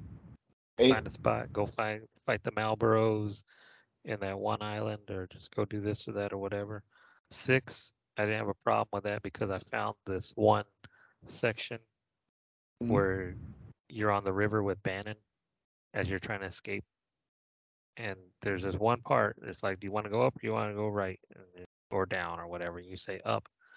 and you go up, and it takes you to this other point. It says you want to go right or left, and you say right, and it takes you back to that same point. So you're just in a big circle. Yeah. You're going in a big circle, and I used to have this controller called an ASCII pad, and it had buttons on it. So you could Oh. you could kind of program the buttons to to be a turbo or hit it, and it would automatically just hit that button. I remember remotes like oh those those controllers like that, those specialty controllers. Yeah, so I would do that. I would put it on memory and I would every time I'd I'd have it set so it would answer go up and go right, go up and go right. So you'd be in this big circle and every time you get in a fight, you have the memory active also. So you get the first three people to fight, you get Banon to heal, and you just turn the TV off, come back to it a couple of days later, everybody's level 99. Nice. And then from that point on in the game, everybody you meet will be level 99, except for Locke. Because he's not, he's the only one that doesn't level up when you do that. You have to go the, the hard way with him. But it's not even hard because there's all these little 99 people and you just boom, boom, boom, getting XP. Now, Yeah. were you whooping were you whooping people's asses with a with a mop on that game too? Basically, yeah. This man was this man beat uh Chrono Chrono Trigger with a mop as his weapon. I want to play Chrono Tr- Trigger so bad. You never played it? I uh, I didn't play it when it was uh, out on Super Nintendo. I bought it on PS3, but I ended up like getting rid of my PS3 and getting the PS4, and I thought it would still be there. It wasn't. It's not on PS4. Yeah, I don't have a PC, like an actual PC, so I can't really play on that. It's not supported on Mac. Dang. All they can find it on is Android, and I want to play it on my phone. Yeah, I've played it on my phone and there's this one part where you have to have four different inputs and it like never worked right. And Yeah. then the the emulator I used finally was able to get four inputs and by the time I'm like, okay, I'm not playing this game. yeah. But I always wanted to beat it because I feel like that's a game that I would probably love. Ah, yeah, and you there can are love it and you can hate it because of the- so many endings. I really wanted, multiple endings to the game. I really wanted them to release it on Switch so I could just play it on Switch. But never happened. Uh, we got Chrono Cross. yeah, not the same. Not the same. Yeah, we had Maybe that conversation. If you Steam, it's on Steam. Yeah, it's on Steam. But I have a, um, I don't have a PC. Uh, Steam doesn't work on on. Uh, it only works on PC, right? I wouldn't know. I'm not no idea whether it works on Mac it- or not. I, I thought. I mean, it's a computer, right? It should work on a Mac. No, Macs are, they're ridiculous. They're ridiculous. special. Yeah, they're special in a way that they're fucking useless. Yeah, And no, I just, Unless you're the, producing videos or something like that, they're useless. I just got the new iPhone 14 Plus. How'd that work out for you tonight? Yeah, see, yeah, exactly. But why do I stay with iPhone? For one reason, uh, because at this point there's so much invested into Mac or Apple, like Yeah. my music, my every what I bought, my comic books that I bought, book, random books that I bought. You know, it's already so much invested in here that I'm like, I don't want to fucking lose all that. Yeah. You know what I mean? Like I I really don't want to lose all this. So That's the same reason I have to buy the new Xbox because I've got all this money in the Rock Band and Guitar Hero and all that shit. If I'm I don't get that and get the PS5 only, then I'm screwed. I'm I, like that I understand that. I'm kind of like that with PlayStation, basically. I have Yeah. games that I bought on PS4 that upscale. Like I get the free version of the PS5 version once I get it. Those are just games I'm leaving on the uh, like on the table if I don't get a PS5 eventually. Yeah, and I mean I'll get it. I'll get both of them when I can, because I'm not. I'm more Nintendo than either Xbox or PlayStation, but I'm not one of these elitists because I know each console has its pros and cons. Yeah, That's true. I never understood that. Like when I was, we you know, we were kids growing up. Whole, our whole thing was to, to collect everything. We were like the Thanos of like gaming consoles back then. Yep. But now it's like we only get one thing and we stick with that one thing. We hate everything else. Yeah, And I'm like, just but why though?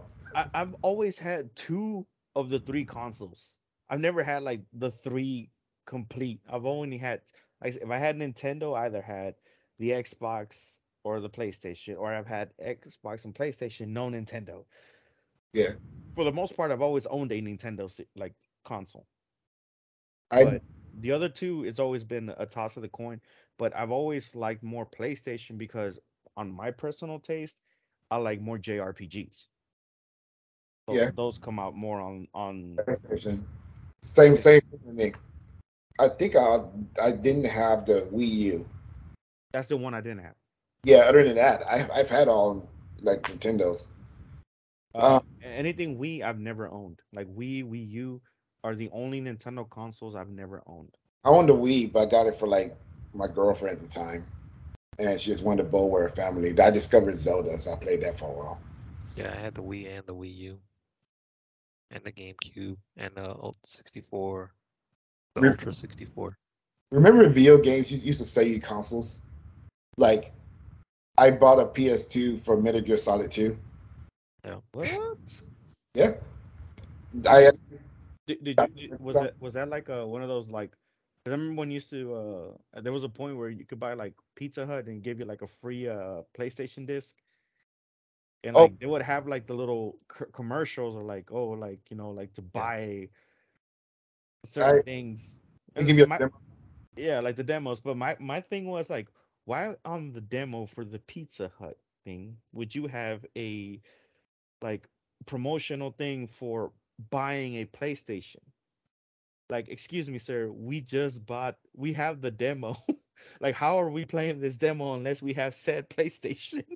I, I don't know, but I know that's how I played Tony Hawk for the first time. I I got into remember- Parappa the Rapper.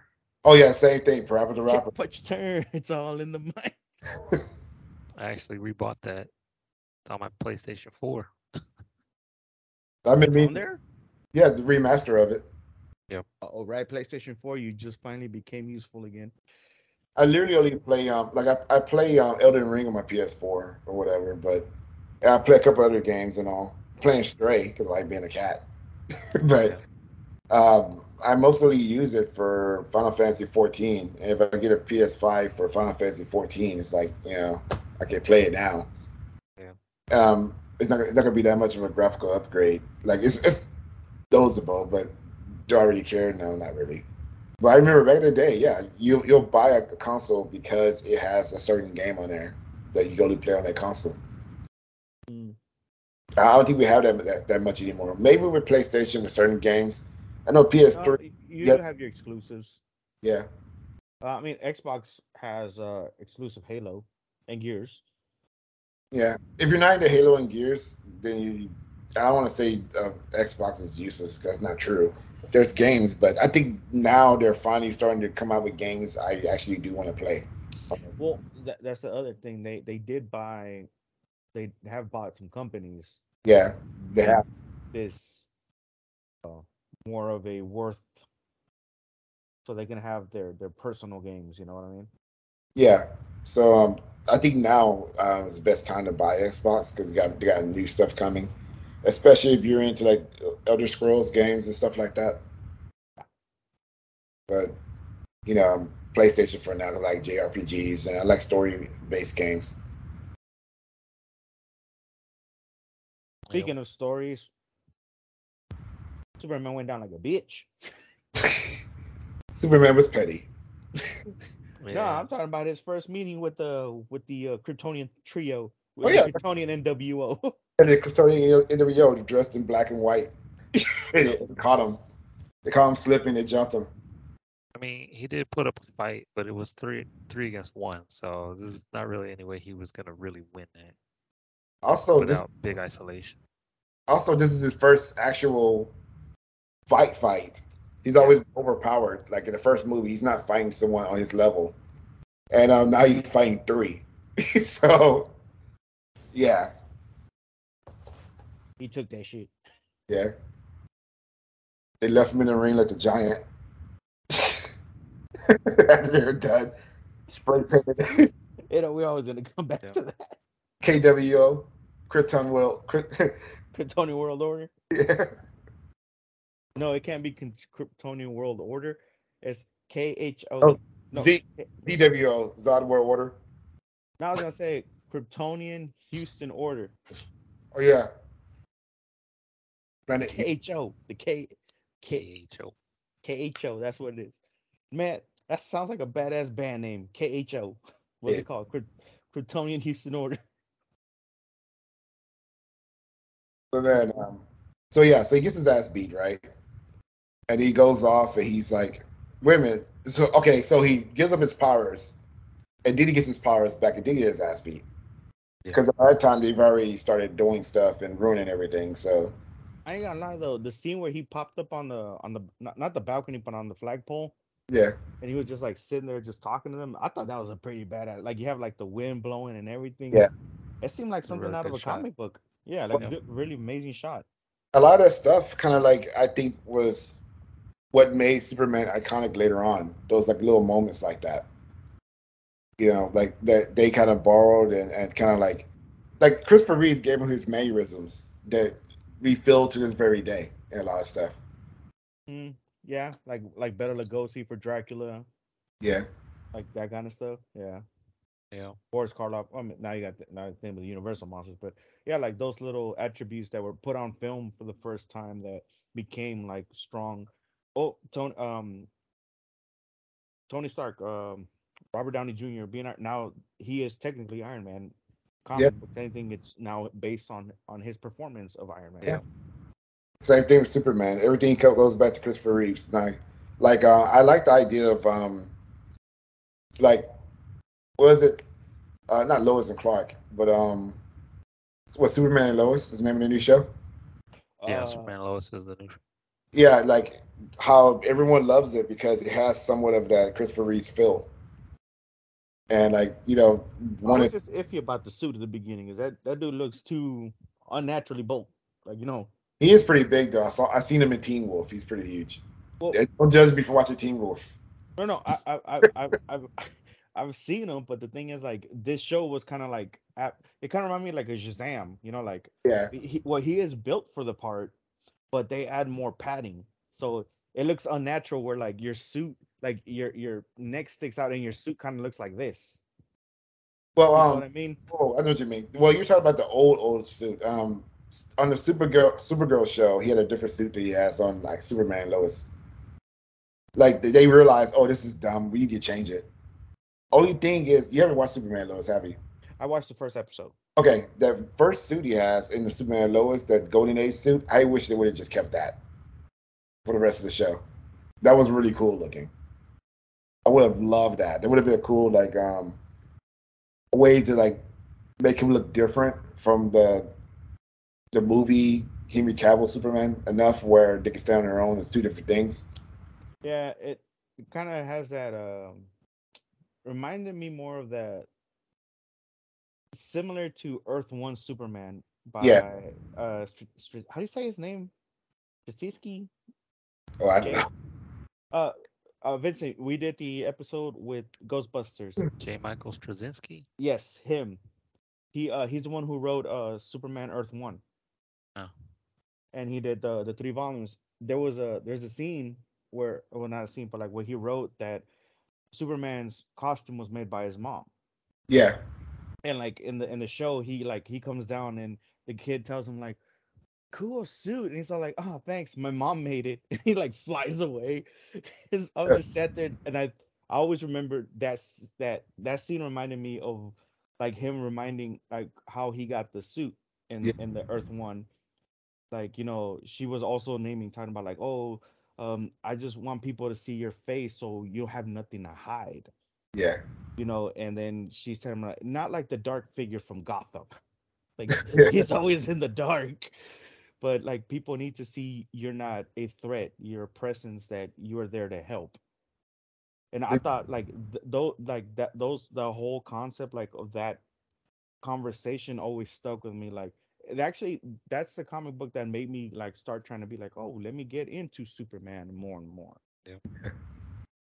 So I always have to thank Earth, Superman Earth One for actually making me like look into Superman's like mythology and all that. I think they did the same thing or something similar with Superman. Like no, not Superman, Lois, but Lois and Clark, the New Adventures of Superman. His mom made a suit and that was like a big deal that happened, and, and I think they referenced that in that show as well. But I like um, I, I like how um Christopher Reeves is known for being Superman now, even like different takes on him and stuff. I, I don't like that it's always compared to him because you know he did his own thing, but that was perfect casting. Yeah. back then that was perfect casting. Yeah, he technically, if it's not him, it's uh the guy who did the animated series. Because I've mentioned this, I do think of voices when I read my comics. Yeah, like of course, um, you know, Batman's voice. There's only one Batman. Kevin Conroy. Yeah. I, I, I, I can never do the whole. Where is she? Where is she? You know, like, like, Twitter me.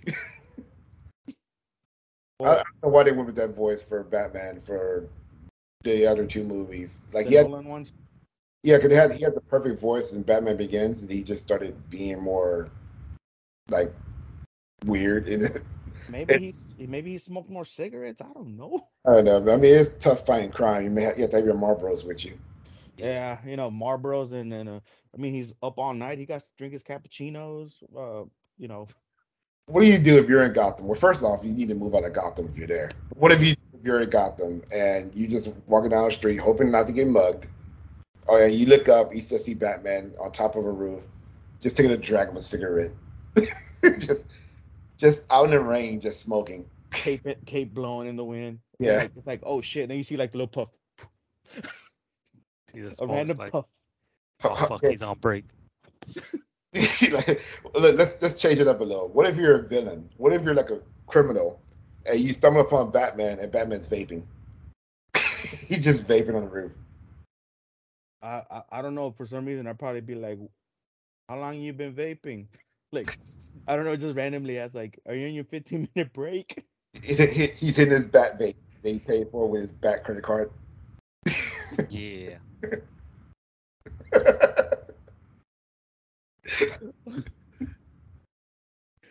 Hold on one second. I guess. okay. Dude, we just we just got Batman. The visit just pulled up Batman on us, disappeared. Yeah. There he is. Get out of here. Anyway, um, We were like, we were like, we felt like Jim Gordon for a moment. We were talking, we turn around, you're just gone. that's how it goes. Yeah, no, it's that's another thing is like when I was little, Christopher Reeve always, like y'all say, it was perfect to me because it's like, yeah, that's Superman. You know, yeah. I mean, I did watch the George Reeves show and stuff like that, like the, you know, from black and white to color and stuff, and I was into that. But it was always Christopher Reeves. It was always him. yeah, and like I did watch the George Reeves one, Reeves one too, and it just he he looked it, but it was like, okay, that's that's what Superman was. Yeah. this is what Superman is. Yeah. how I always looked at it. That's true. He had a commanding voice. He, the way he played Clark versus like the way he played Superman, incredible. And then like, bringing it back to that particular movie, we kind of saw like a a third performance from him, I guess, because we've always seen him as like we see him early when he was younger as as Clark, but you know, there, there a different actor playing him, of course. Three different actors played him at that point, you know, kid, teenager, so so forth. But we saw a younger Clark when he was playing the character, how he went into like the Clark we know who was a bumbling do-gooder, and we see like the commanding, always in control, even if the the woman who's interviewing you wants you to see her panties, using using your X-ray vision kind of guy. Like he's always like in control. But in Superman two, we see him without his powers, trying to be a normal person without any any kind of acting. Like who is Clark Kent when he's not Superman? Yeah, but, but you- this but you one. also kind of see him forget that he's not Superman. Yeah, he, he realizes he has to be Superman. That's part of him. That's who he is. He can't turn it off. It is who he is. I think he forgot that for a moment because uh, he was in love and wanted to have a normal life, which I understand. But he has always been both. One part of him he had to hide, and one part of him he had to play up a lot to be able to hide the, the part of him that's a true him. So when he puts on his suit, that's him being himself without having to hide who he is. And when you get rid of that, then who are you? Well, I think that's actually the the really good dynamic between Batman and Superman. Yeah, That the men the men in the actual superhero suit is actually who they are compared to the men they have to play. yeah. I think that's one of the characteristics they have in common, like you're saying, and that's probably what caused their best friends. Yeah. but um, yeah, that that movie experimented with that on the big screen because I don't think we'd seen that like any any other media before that. I don't think so. Maybe in the comic books, but not. Yeah, and um, the fact that he was able to give that performance of I'm just a regular guy now. I don't have to be bubbling Clark anymore to hide the fact that I'm Superman because I'm not Superman. And then the realization he is Superman, no matter if he has powers or not. And that was very interesting. That it's not his powers that makes him Superman. He just is. Yeah. And then he gets his ass whooped. I think he gets his powers back. So that Yeah, that's what- Well, Without it, and with. it, it does kind of show you his humanity, though. Yeah. Going back to do whatever he did. Yeah. So what happens after he, he takes that ass whooping? He um regroups and I can't remember what happens after that. I think he puts together a plan to take them down fine. Yeah. Well, he got out of there after he got his ass whooped by Zod and them and just took off to his Fortress of Solitude. And Luthor got them to go or told them he knew where he was going and took him up there. And that's when Superman enacted his ultimate plan Yeah. by letting it slip that he could lose his powers by getting into the machine. But he had reversed the machine so that while he was in it, he was safe and everybody else lost their powers. Yeah. One of the greatest scenes of all time, to be honest. It's funny that um we really analyzed it, the fact that he couldn't as they were destroying everything and taking away everything, and he realized he gave up his powers, he gave up his strength and stuff. It's funny that he finally defeats them by using just outsmarting them. Hey, brain over brawn. All those punches, all that fighting, uh, at the very end of the day, he had to use his brain to just outsmart them to win it in the end. Yep. Well, I think that I think that was actually the best way to do it because, like I said, I always thought Superman was OP. So to actually see him use, you know, a noggin Yeah, or something, and even then, I sometimes will think about like, oh, comic books say, oh, that Superman is well knowledge in so much arts of uh fighting and all that, but you never see it yeah, because all it takes is one punch, Yep. you know. But it, he kind of does have the uh the Spider-Man uh not uh like backlash, I guess you want to say. Uh when Doc Ock became Spider-Man, oh, he So punched you're- somebody and damn near killed him and he's all like, "Well, I didn't even know he was holding back." Yeah. Like he, Yeah. like Superman himself like he if he was really angered, he wanted to punch you in the face, uh you ain't going to live. they have a they have a whole scene in like the Justice League about that, where he fights Darkseid. And he, and he says his line like he feels like he's walking through a world made of cardboard. Yeah. And he finally just hits hits him one time, like with all full strength. It's having fly through buildings. Pretty reckless, but you know, whatever. Is that the anime series one we're talking about? yeah, I think it was like the last. What was the finale? I think. Uh, of, oh, is that when the dude died? Uh, that police officer he ended up uh dark side. That was like a dark ass ending to that fucking season. Yeah. I don't know if that's the same episode, but I remember it being really dark. It's a dark ending. But um, yeah, Luthor. I think Luthor dies, doesn't he, in the finale? Because he, he had bonded with Brainy. Well, I, I don't know. I don't know why I'm talking about this show from like early 2000s, and expect you guys to remember. Um, Yeah, I I think didn't what really you're, watch. th- I think you're thinking about the uh Justice League uh series. But uh, I thought Um, Luthor had cancer, so he bonded with um. Brainiac. Yeah, that that's when he found out he had cancer. Oh, okay. So I guess I am. that that's how dark the damn show went. It fucking told you about cancer. Shit, you did remember it then. Never mind. Uh, I actually do recently watch those episodes, like, like uh, the animated stuff. I actually am a very big fan of animated TV shows. Um, like for me, shows that are past thirty or twenty minutes, it's very hard for me to maintain a uh, focus on them. That's why it's, a lot of people sometimes tell me, "Oh, have you watched this? Have you watched that?" And my first question is, is it past this certain amount of time? Because if it is past like uh, the, the 30 minute mark, I'm kind of in a situation of it's not that I don't want to watch the show, it's that I just lose focus. Attention span.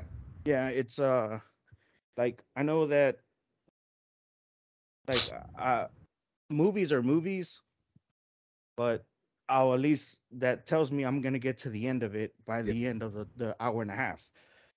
Uh TV shows, like unless you can keep me focused within those unless you have like a plot middle point where it's like, oh, this will make me want to keep watching the episode, then I'm like, mm. I understand that. I my thing is I like to smoke weed when I'm watching TV, and if things are simple, that's cool. If things get too complex and too hard to follow, you throw me off. Like I quit Game of Thrones season four because it was just too much happening all at once to keep up with. oh, I just couldn't keep up with all the goddamn names. All, all the names, all the stuff that's happening. People are doing something somewhere. uh, Other people are doing stuff other other places. It somehow comes together somehow or whatever, and it's a lot. And I, I couldn't keep up with all that shit happening. Try All- reading the books. There's more characters, and some of them have the same sounding names. They Yeah. changed names for the show. I, I listened to the audio um, version of the of uh, was it Song of Ice and Fire? Mm-hmm. Oh, and, First uh, one. yeah, My, my wife read that to me in Korean. that's pretty cool. She she actually had the books in Korean like years before, like when I met her, and then I'm like, hey, you want to watch Game of Thrones? And she's all like, oh, what is that? Like I knew she liked dragons and Yeah. medieval stuff and all that stuff. I'm like, oh, I hear this is the kind of show because I hadn't even watched Game of Thrones till it was on season four. Yeah, So, like, I hear all this, you know, maybe it's a show you like, and then she's watching and she hears the name. She's like, "Oh, this is extremely familiar," yeah, and it's like, "Oh, it's uh, it's it's." Uh, and then I I watched like you know how you read the credits it says, "Oh, it's based on uh, fi- whatever fire," and I'm like, she's all like, I'm like, I, when I told her that, she's all like, she just goes to the room, comes back, pulls out a copy, and it's right there. And she's like, I have the Korean version of it. I'm like, fuck me sideways. that's like um, like you get like I don't know. It gets complicated sometimes. Sometimes like books are really complicated compared to like watching a movie. Like Dune is like difficult to get into as a as a book, but the movie did a great job adapting it for people who didn't really get the concepts. Because I, I the, the the the original or the first, like new, the, the first one of the two. the first Dune is um pretty much the most accurate and the, probably the best adaptation of Dune could get. Like uh, we had the we had the miniseries, and of course we had the original movie. But um, I did I watched some of that back in the day. I really I understood it, but it's kind of like weird the way they approached it. I read the book recently, and um, because I want to read the whole series because it's the whole series of books, I hear they're really really good. The first one's the hardest to get through, and it's a lot of concepts they don't really don't really explain. But as soon as I saw the trailer for the new movie, I recognized everything. I understood. So sometimes you need the visual aspect of it to understand. What you need to do is you need to watch the Dune. You need to listen to the Dune, like comparison the Nimrod Generation podcast. That's what you need to be doing. I may need to do that. I may need to do that. Yeah, because I go into the Oh, book and He go- yeah, Both. he, he goes into full on detail on those. Uh, let me ask you: Have you just read the first, or you- are you reading the whole series? I read the first two, and I was gonna read the third, but I just kind of let it trail off. Oh, uh, what Jim asked is, did we talk about Well, what we talked about were the the original first movie. Uh, we talked about the first. Well, since now this movie looks like it's being on a two-parter. Who This- knows? Hollywood might just may, might make it a three-parter. It is. It's gonna be um It's like gonna be a three-parter. yes. Well, it's gonna be the, the the first two movies are the first book, and then the the third movie's gonna be or what? It was the follow up. Mhm. Uh, what was it? Second. Children of Dune. Yeah, I think right. That was the second one. I think I think what. the second one was Children of Dune, and I think the Oh. third was God Emperor of Dune. Yeah, was it was it one called the Messiah something? I forgot. Oh, Dune Messiah, yeah. I think Dune Messiah is going to be the third one, the third movie. But yeah, he read the book. He's watched the original one. He made me. Whoa, he made me watch the director's cut to that one too. Not director's, but the. uh It is the fan extended version that kind of explains more, I and puts actually, more of the book into the movie. Yeah, That actually was a good way of how he showed it to me. Was actually kind of way a good way to introduce people into the Dune universe. If you want to catch the old stuff. it's hard to get into because um, science fiction wasn't like writing wasn't like that back then. So there's a lot of concepts that are just new, and you know you have to explain it in a way that makes sense when there's nothing else to go off of. Like I can see right now a time a time travel book. I can say like Back to the Future. You, he'll be like, okay, that makes sense. There was nothing like that for Dune. so it's like you know it's heady and difficult and some themes that you can really like you may not be able to get your head around but yeah i think the movie did a really good job of adapting. Just like superman 2 did a good job of of adapting superman for the second time Yeah. Well, the era Superman. uh, that era of superman yes I think that's I think that's what some people have to take into consideration whenever they watch even well, I'm sorry, Superman three and four, they have nothing to do with the eras. I don't know Yeah. what they they were they were just trying to appeal to an audience and I think that's where they screwed up really, really big. Um to Senor Vincent, they know they do not exist, and apparently me and Jim right now are talking about a parallel universe that does not exist. well the problem with those movies is like the first two were warner brothers because they were filmed together and the rights with the Cannon i think right for um third movie and the fourth movie Hmm. So it was like a different different studio made those.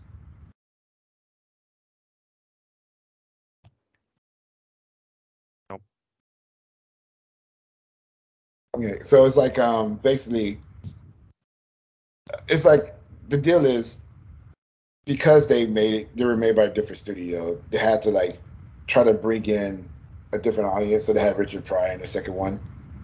And for some reason someone got Richard Pryor who was a big comedian at the time and made him a computer genius. And it was Yeah. And it wasn't like he was already a computer genius. He's just a guy who just happens to be good at computers. So I don't know. It was weird. And then like, I, I don't know. I, I like the fourth one. I like the Quest for Peace.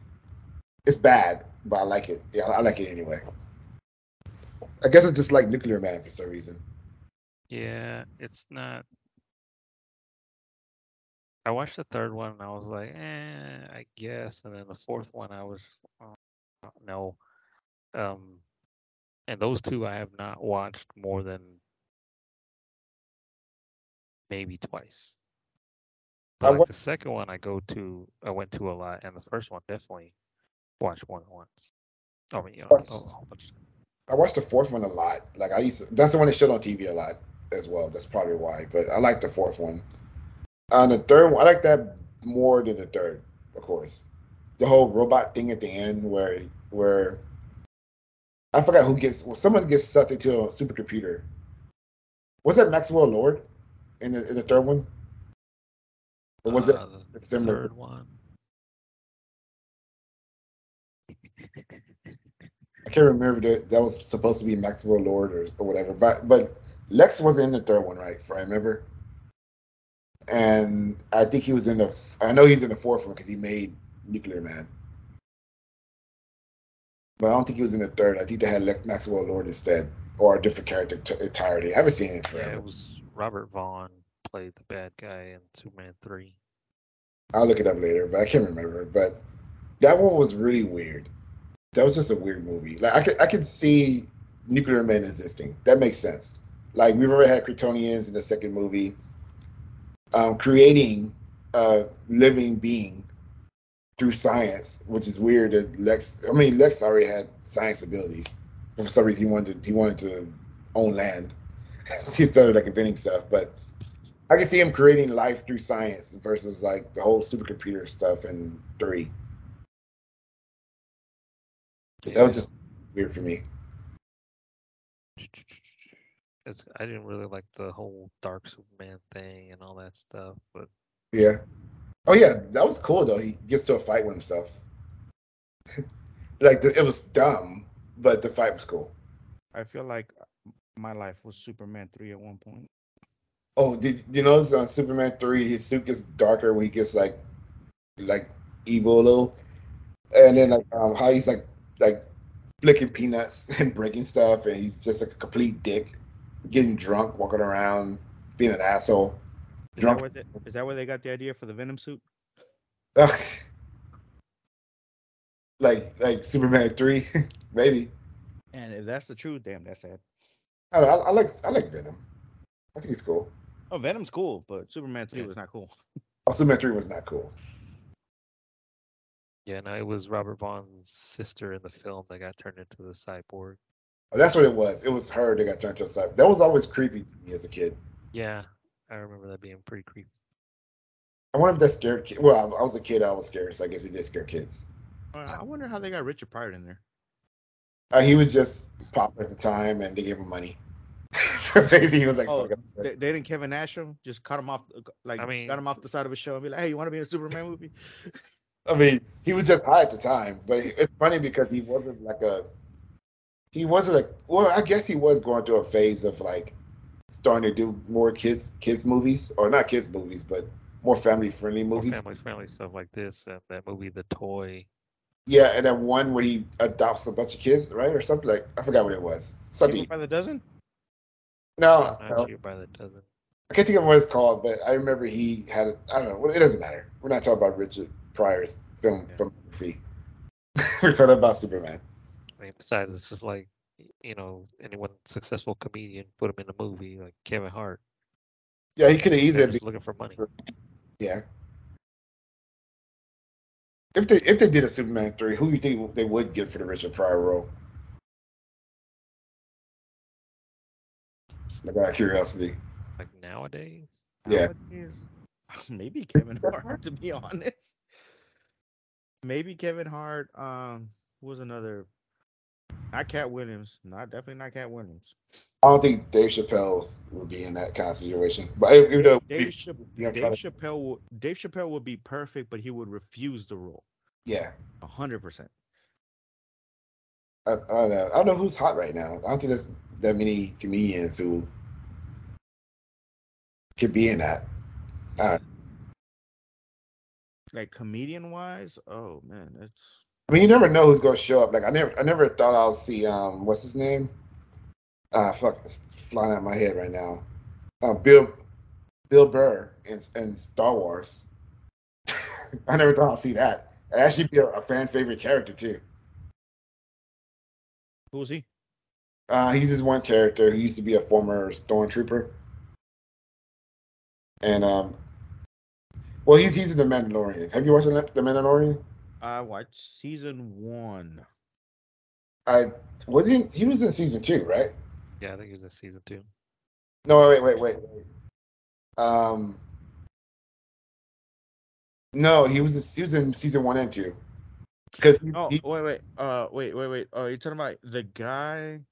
He wasn't a Mandalorian. Was he a uh, like he bought the suit from the Mandalorian? No, no, uh, he was like one of the criminals. They, they do like a whole like break into like this space, like um ship prison thing to get somebody out.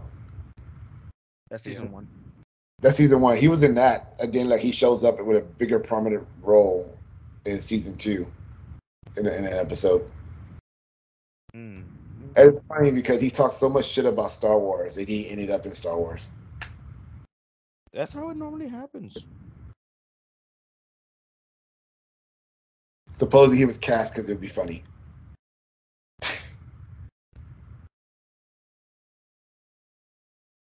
This dog. I just guys just keep. Oh my bad. I just gotta focus on that little fucker too. He trying to buy my damn cables right now. That's what you get for getting a puppy.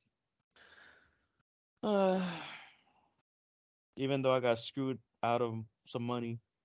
Hey, does anybody want to go to Lubbock and whoop somebody's ass? Apparently, uh, our vet said he's not a full breed uh, Yorkie. That he has some uh, skin condition and all this other stuff. I already got to pay enough money as it is. But you know what? This is a weird family as it is. So welcome to La Casa, my little good friend. You never. I I just got I recently just got a little kitten, and you never know when you find a new family member. I saw the pictures, man. Cute cat. Appreciate it. Let me tell you how I got this cat. I was at my job, and um, for listeners, I work at a car dealership. It doesn't really matter, just for reference of what happened. Um, I was at my job, and a customer came in because he heard a sound coming from the back of his, his vehicle. Turned out that a kitten was stuck under his beneath his vehicle, like right where the, the spare tire. It's it's a Lincoln, so like the, the tire lowers down like a little crank hmm and a kitten was stuck like in the frame between the tires somehow, like barely stuck there. Little small little thing, and he had driven on like on a, on um, a freeway with the kitten in there, speeding for a long period of time, and the cat survived that. So like as soon as we got the cat out, I was like, I'm, I'm gonna keep this cat. It's it's a fighter. That that's usually a good way. That's a good sign. Yeah, I mean, shit. Like, I can't imagine being that small, not knowing what a vehicle is, and like you're like stuck in this thing, and you could die at any moment for like probably 30 minutes. That's crazy. Holding on for dear life Yeah. for that long. But you you never know when you get a new member of your family. Yeah. Uh, Dusty, welcome to the Nimrod family. Welcome to my family outside Nimrod, but you a Nimrod guy, so give him some skin. You should become a plumber, so you could be the dog of a plumber. Wait, what? you should become a plumber, so you you could be the, the dog of a plumber. You heard that? Dusty Dusty Rhodes reference. Yep. He can't be the son of a plumber. Yeah. That is very true. Guess I gotta learn. I gotta learn from Super Mario. I guess I gotta play tonight. Get my degree. Fall on hard times. I ain't gonna lie, that was a that was an epic ass uh Promo. promo, yeah. He dropped epic promos like left and right. It was The Rock before The Rock even came out. Yeah. I was about to say, don't tell me this motherfucker's about to take another pee.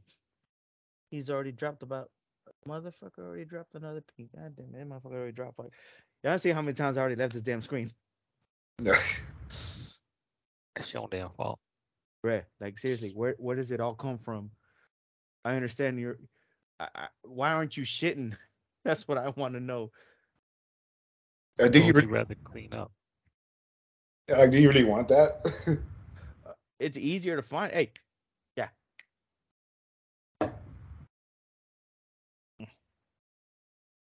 What what are you what are you cutting your mother? What are you waiting on now?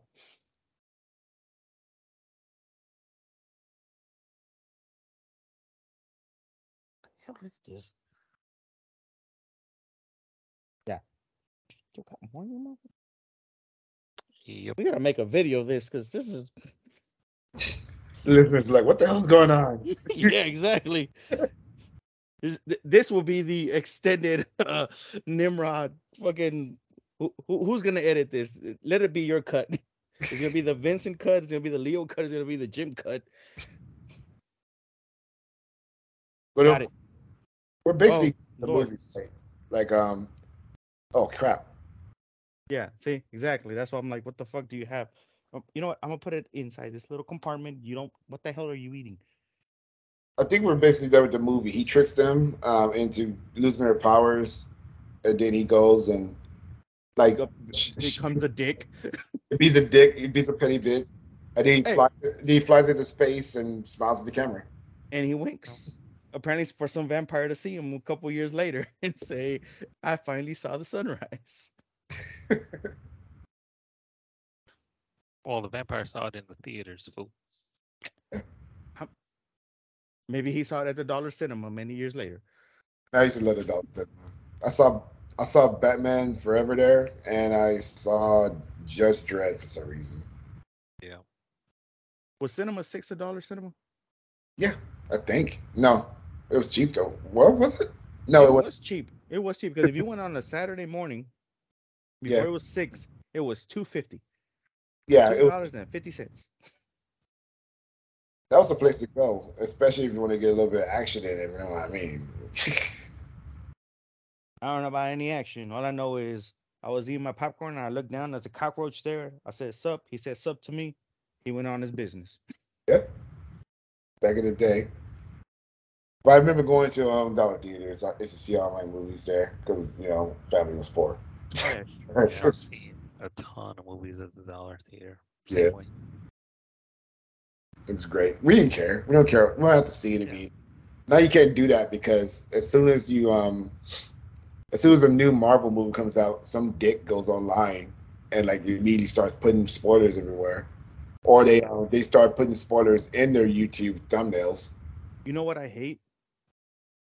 Like, okay, it's weird. I don't know. Like when I remember when Avengers, the first Avengers movie came out. Jim, you were doing your your your original uh Jim Wolfwood podcast, I believe, Yeah, uh or something like that. Was it was it Jim Wolfwood when Uh, Avengers came out? I think we're doing like movie Jim's movies of junk. Okay, so Jim was doing a podcast and he wrote a rant on Facebook about, and that's before Avengers comes out. I think you saw it online before it actually came out. Yeah, So I remember reading that, and you were talking about how Captain America's just barking orders, and it's just all this. And then my whole thing was like he saw the movie. I remember you saying you saw it online, but then I mm-hmm. also remember that the movie had came out in Japan, Spain, England, Mexico, and all these other countries. And then when you look at the release date for the United States, it's the last one. Yeah. So like an American made movie, and yet we are the last to actually fucking release it. I, I think I know why. I just talking out my ass. I don't really know like the facts about this. It's just me talking about you know what I think happened. Mhm. Um, those movies weren't really under Disney at the time.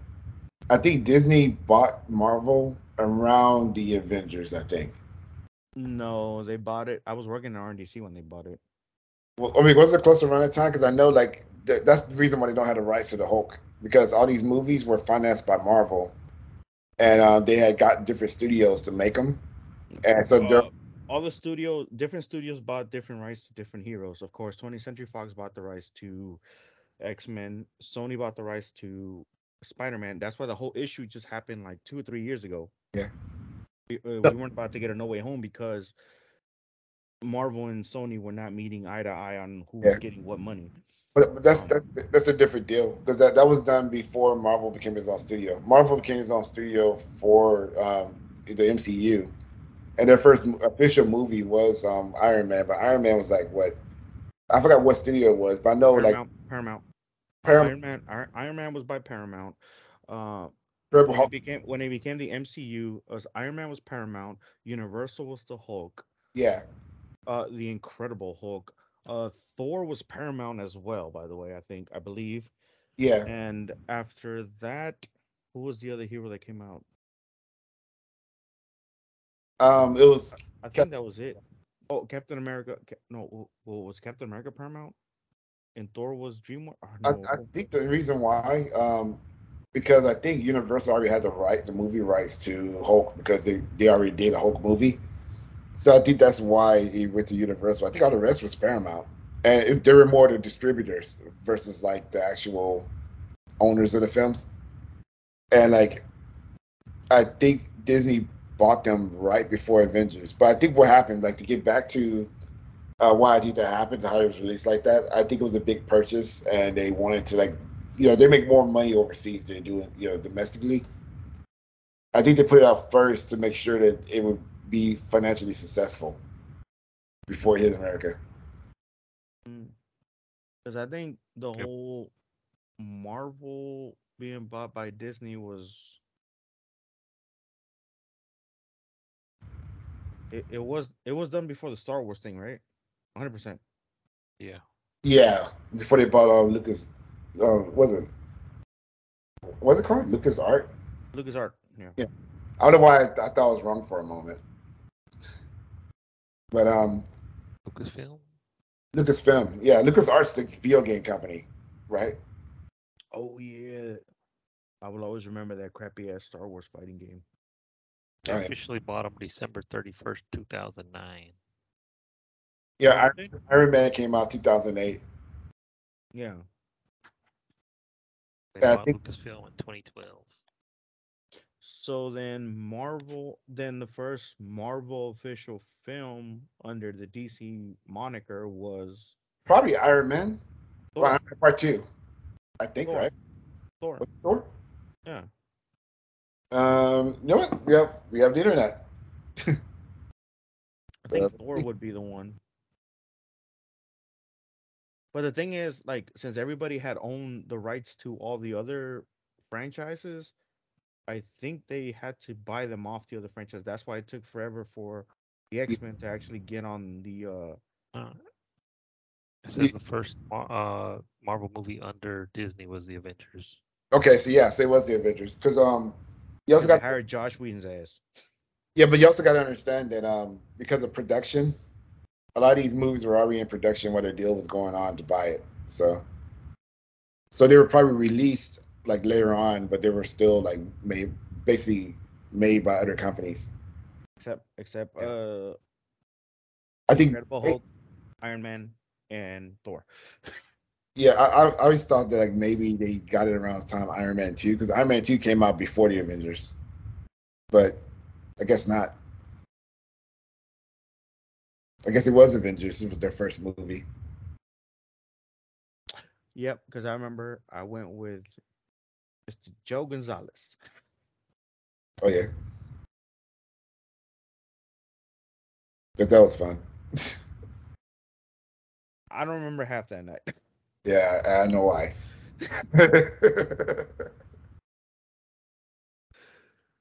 Oh man. So we have spoken a lot about all the randomness there is, and honestly, throw in a bunch of season one, you know, plugs, medias, Yeah. um, Easter eggs. But we're gonna have to end this episode, just as we will have to end this one year. But season two is already in the works. Season two is already being recorded, some of it.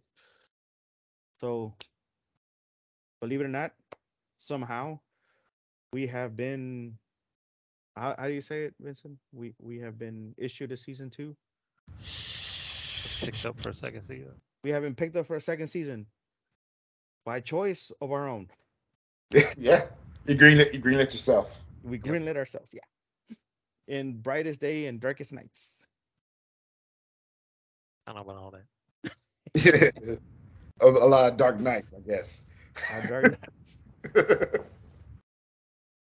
But um, before we go on on the plugs and everything, and this is why Mr. Jim is always an honored guest and everything. Um, I want to reflect back on the on the season, the year. Say what were some fun times we've had, and not not we've had, or like you know, like what are we thankful for what we have done this season or not. I'm thankful for um just being able to be a part of this. To be honest, like we're friends, so Yeah. the, the, the audience doesn't know this, but we do this. We we basically have a call together. We all do the po- podcast together, and then sometimes when the show is over, we just talk. I, I just I just enjoy that that we just talk about shit. And it's not even content. It's just it could be, but it's just us talking. Yeah, a lot of the times I actually want to hit record and just say, let's just throw a random episode in there. Yeah, so it's like it's it's real. It's not like um we're just some people to get together and we just do a show and then we just go our ways. Like, we, well, we did it. We're done. It's not like that. We this is shit that we'll talk about when we're not recording, basically. Yeah, just for an example of that, there was a lot of Star Wars stuff that did not get on the sidetrack to Gotham. Yeah, because that would have that would be a hell of an episode if we just left everything in. Yeah. Like we just talk. We just like talking, and, and that's one of my favorite things. Is um, like, that sounds weird, but friendship. Yep. just friendship in general. I, I'm thankful for that, basically. All right. Mr. V. At the boy. Yeah. Uh, pretty much the same kind of notes, you know, just do, being able to do this and then like Jim said, we, we kind of extend things and it's it's not just about talking only about what's on here. Okay, we got we hit our points, made our our length of whatever uh, episode we wanted, and then now we're done. You know, we, we talk about other shit, we, we do other things, and then vent other stuff that can't be broadcast in public. Yeah. yeah. And it's just continuation of that kind of thing.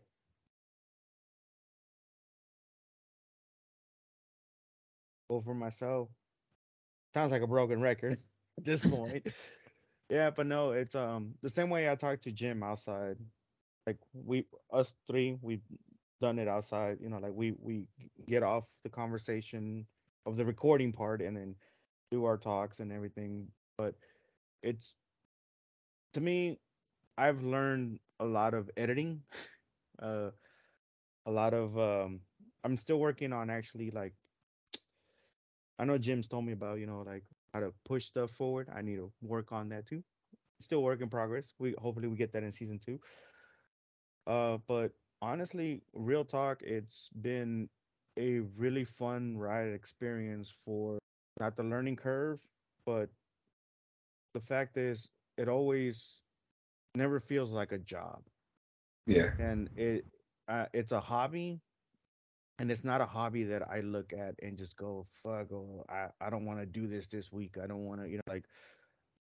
I know there's points where like maybe you go to band practice or something and want to go be like, ah, I don't feel like going. I'm too hungover. I'm too this. I'm too that. Or I don't want to do this. Or like you want to go to work and just see it and just be like, I don't even want to be there. Yeah. Like I see opportunities to do this podcast and actually enjoy it. I actually have a so much fun. Some episodes probably we don't even know what the hell we're talking about. Um, we we don't we never actually plan any of this. We don't plan what we're gonna say, what we're gonna do. Some of them, I want to say maybe one or two we did, and actually those turn out to be some of the weird episodes. The best episodes is still the ones that we don't even fucking we don't even tell each other what we're gonna say. We just fucking do it. Yep. And those are the those are the the ones where I'm like, man, like I remember just listening to them and just going as I'm editing them and be like, man, why did we say that? Why did we start talking about this? Why do we do this? I'll like I'll pause like the, the whole editing process and just be like, that was great. Let, let me listen to that again. you know, like so it's it's it's always a lot of fun. And I'm that's why I'm so appreciative that we did this podcast. Uh the whole idea literally came from the fact that me and Vincent would always have lunch together. Mhm. And we would always do and I'm going back to episode 1. We would always watch TV shows together. We would always and then we would rant, we would talk, you know, and then we'd be like I, I one time I told him like why don't we do this for a podcast? You know, like we already do it here at work. and by that point too, like the pandemic had hit and everything, and me and Vincent weren't even taking lunch no more. It, Yep. it, it's kind of weird to say like that. Like not weird, but like it's we weren't. So I didn't have like my my rant buddy. and have like my friend to actually talk about all this stuff. And I know Jim. I always wanted to bring him along. He had his podcast. He's done a couple things with this, with the media before, and I knew hundred percent this is the guy that I always want to be. Hell, if I can't make it on a day, I know he would have my back and do it with Vincent or Awesome. the other way around. You know, like so. It's it's been it's been a hell of a ride for one year. Um, we're we're gonna try to stay more active, have more episodes than just 39, 40 episodes that we did this year. Hey, that's Pretty good though. Yeah. so yeah. I I think. Oh. Man, let's let's keep shooting. Let's keep doing this, and um, from the bottom of my heart, I thank the both of you. I thank you. Because let me tell you this. Let me interrupt you for a moment. Um, you had mentioned that we were going to do a show together, and um, I had forgotten. I'll be honest with you. It wasn't really fully scheduled, like, but I knew it was happening eventually. And I just kind of forgot. I had a bad week, a very bad week, and I get a message from you today, and you. It's like you still doing it as a gift of Superman. And I'm like, oh shit, I get to talk about Superman today. It, it just makes me feel better. Like, oh fuck yeah, I get to talk about Superman today. It's those random moments where I get those texts. Hey, you want to talk about Swamp Thing? Like hell yeah, I want to talk about Swamp Thing. It's like it's cool, you know, and um, it's fun. It's a fun thing, and yeah, I really, I really do appreciate that. Like, it's it's a way to just get stuff that we care about that other people might care about. A lot of people might not care about Superman 2, the Richard Donner cut, but some people do, and we care about it. We get to talk about it and really go into details about it, and I'm very much appreciative of that. Well, I think we went into details and extra details. Yeah, it's, it's fun to talk about it and talk about the little stuff and drop all our useless knowledge that we'll never be able to use in real world conversations. Not in one of not in one of us could go up to a person and say, "Hey, did you know Richard Donner didn't finish Superman 2?" You know, that'll never happen. Yeah. Not not many randos. It it is really cathartic and it's just like it can it can change the way you feel about Yeah. a day or thing. Like you said, you know, it's like get get a topic, just bring it on. It's it's good to get listeners and, and have an audience and everything, but it's also good to just talk about it and put it out there. Yeah, So Yeah. you never know with someone um, who had just watched something that's very obscure or not really talked about anymore, and all of a sudden they find a podcast talking about that thing. Yep.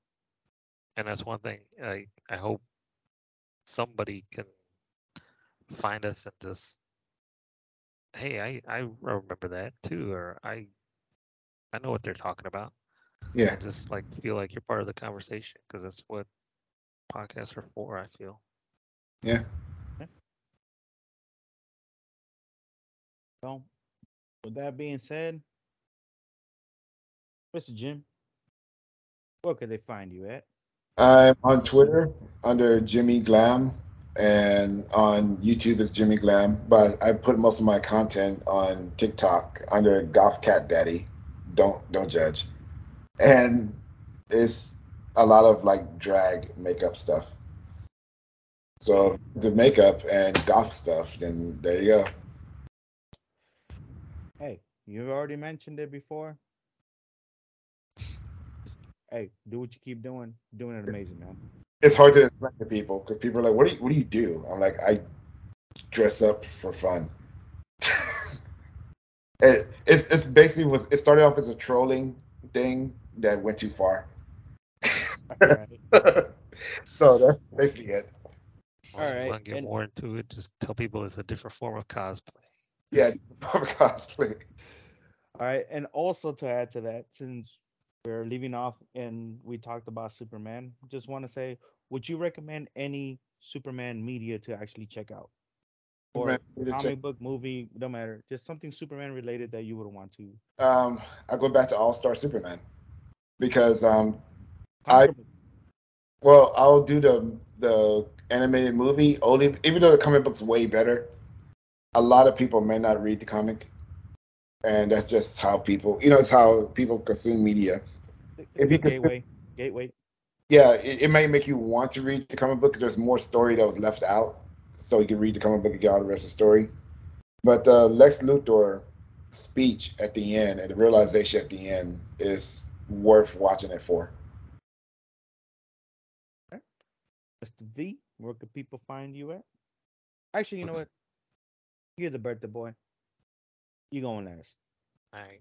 You can find me at xxleo xr2d2xx on Instagram. Oh, um, if I could say one Superman thing to check out, I would say check out the Superman Earth One.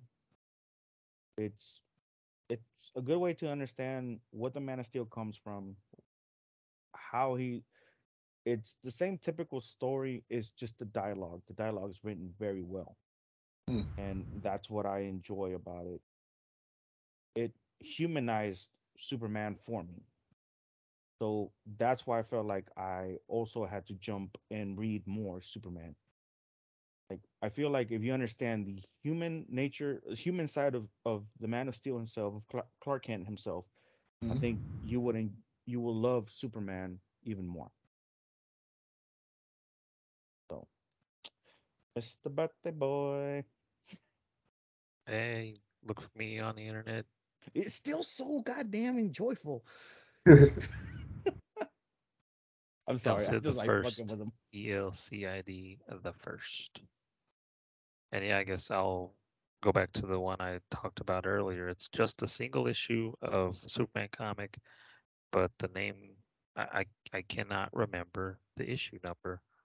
But the name of the story is What's So Funny About Truth, Justice, and the American Way? Because it just it's another thing that goes to the root of Superman and how you just want to try to be the best of everything that you can be. You don't have to just go kill somebody and say that they can never be rehabilitated or whatever. You know, you have to have the hope and faith in humanity to to try and get people to be better.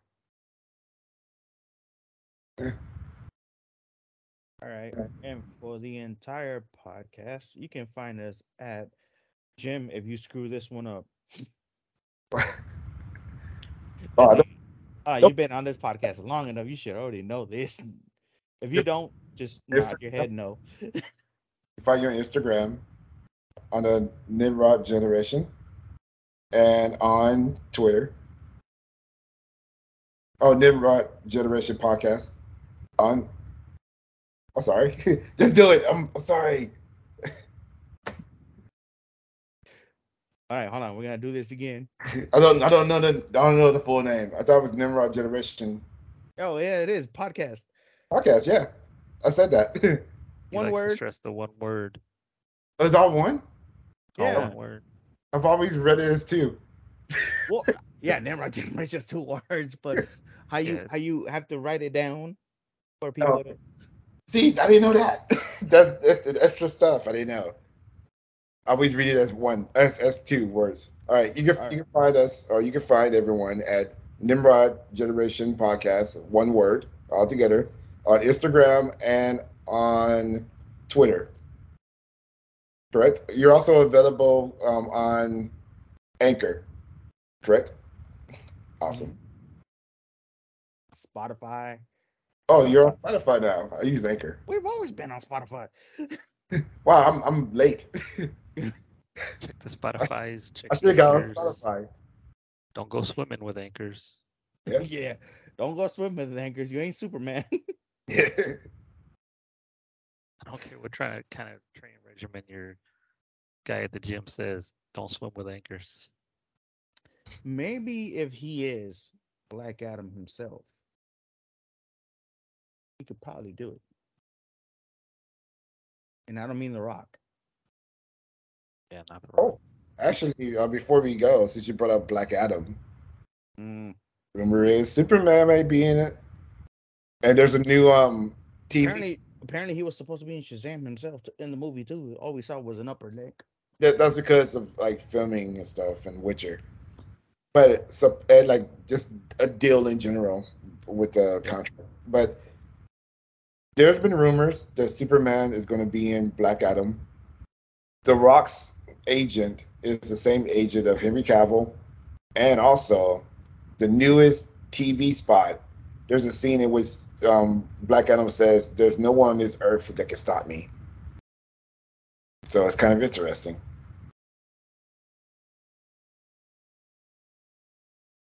We'll see.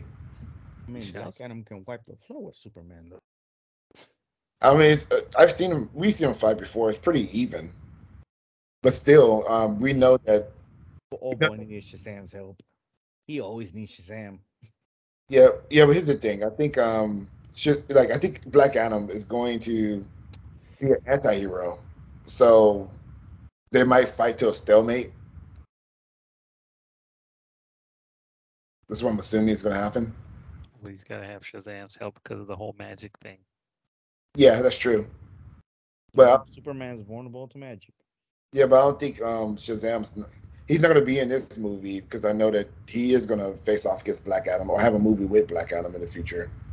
Uh, isn't that not this one, but the next one? It should be the next one. It's going to be the next one. They're going to be together. Um, so I'm assuming it's just. I don't think he's going to beat Superman, but I think they're going to fight to a stalemate. And this is the episode ended about like I don't know how many seconds, a minute, two ago. And see, this is what we, we always do. So with that being said, honestly, thank you guys for listening and we'll just keep talking about whatever. Keep in touch and we'll we'll we'll we'll keep talking shit later on in the next episodes. You.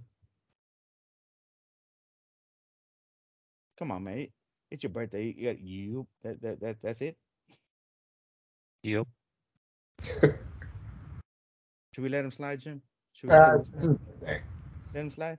yeah, What the hell you want me to do? Woof woof. Do it. Do it. Woof woof.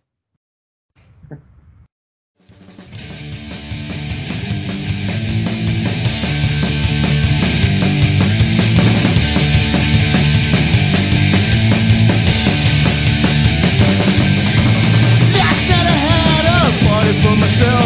I drank up. all.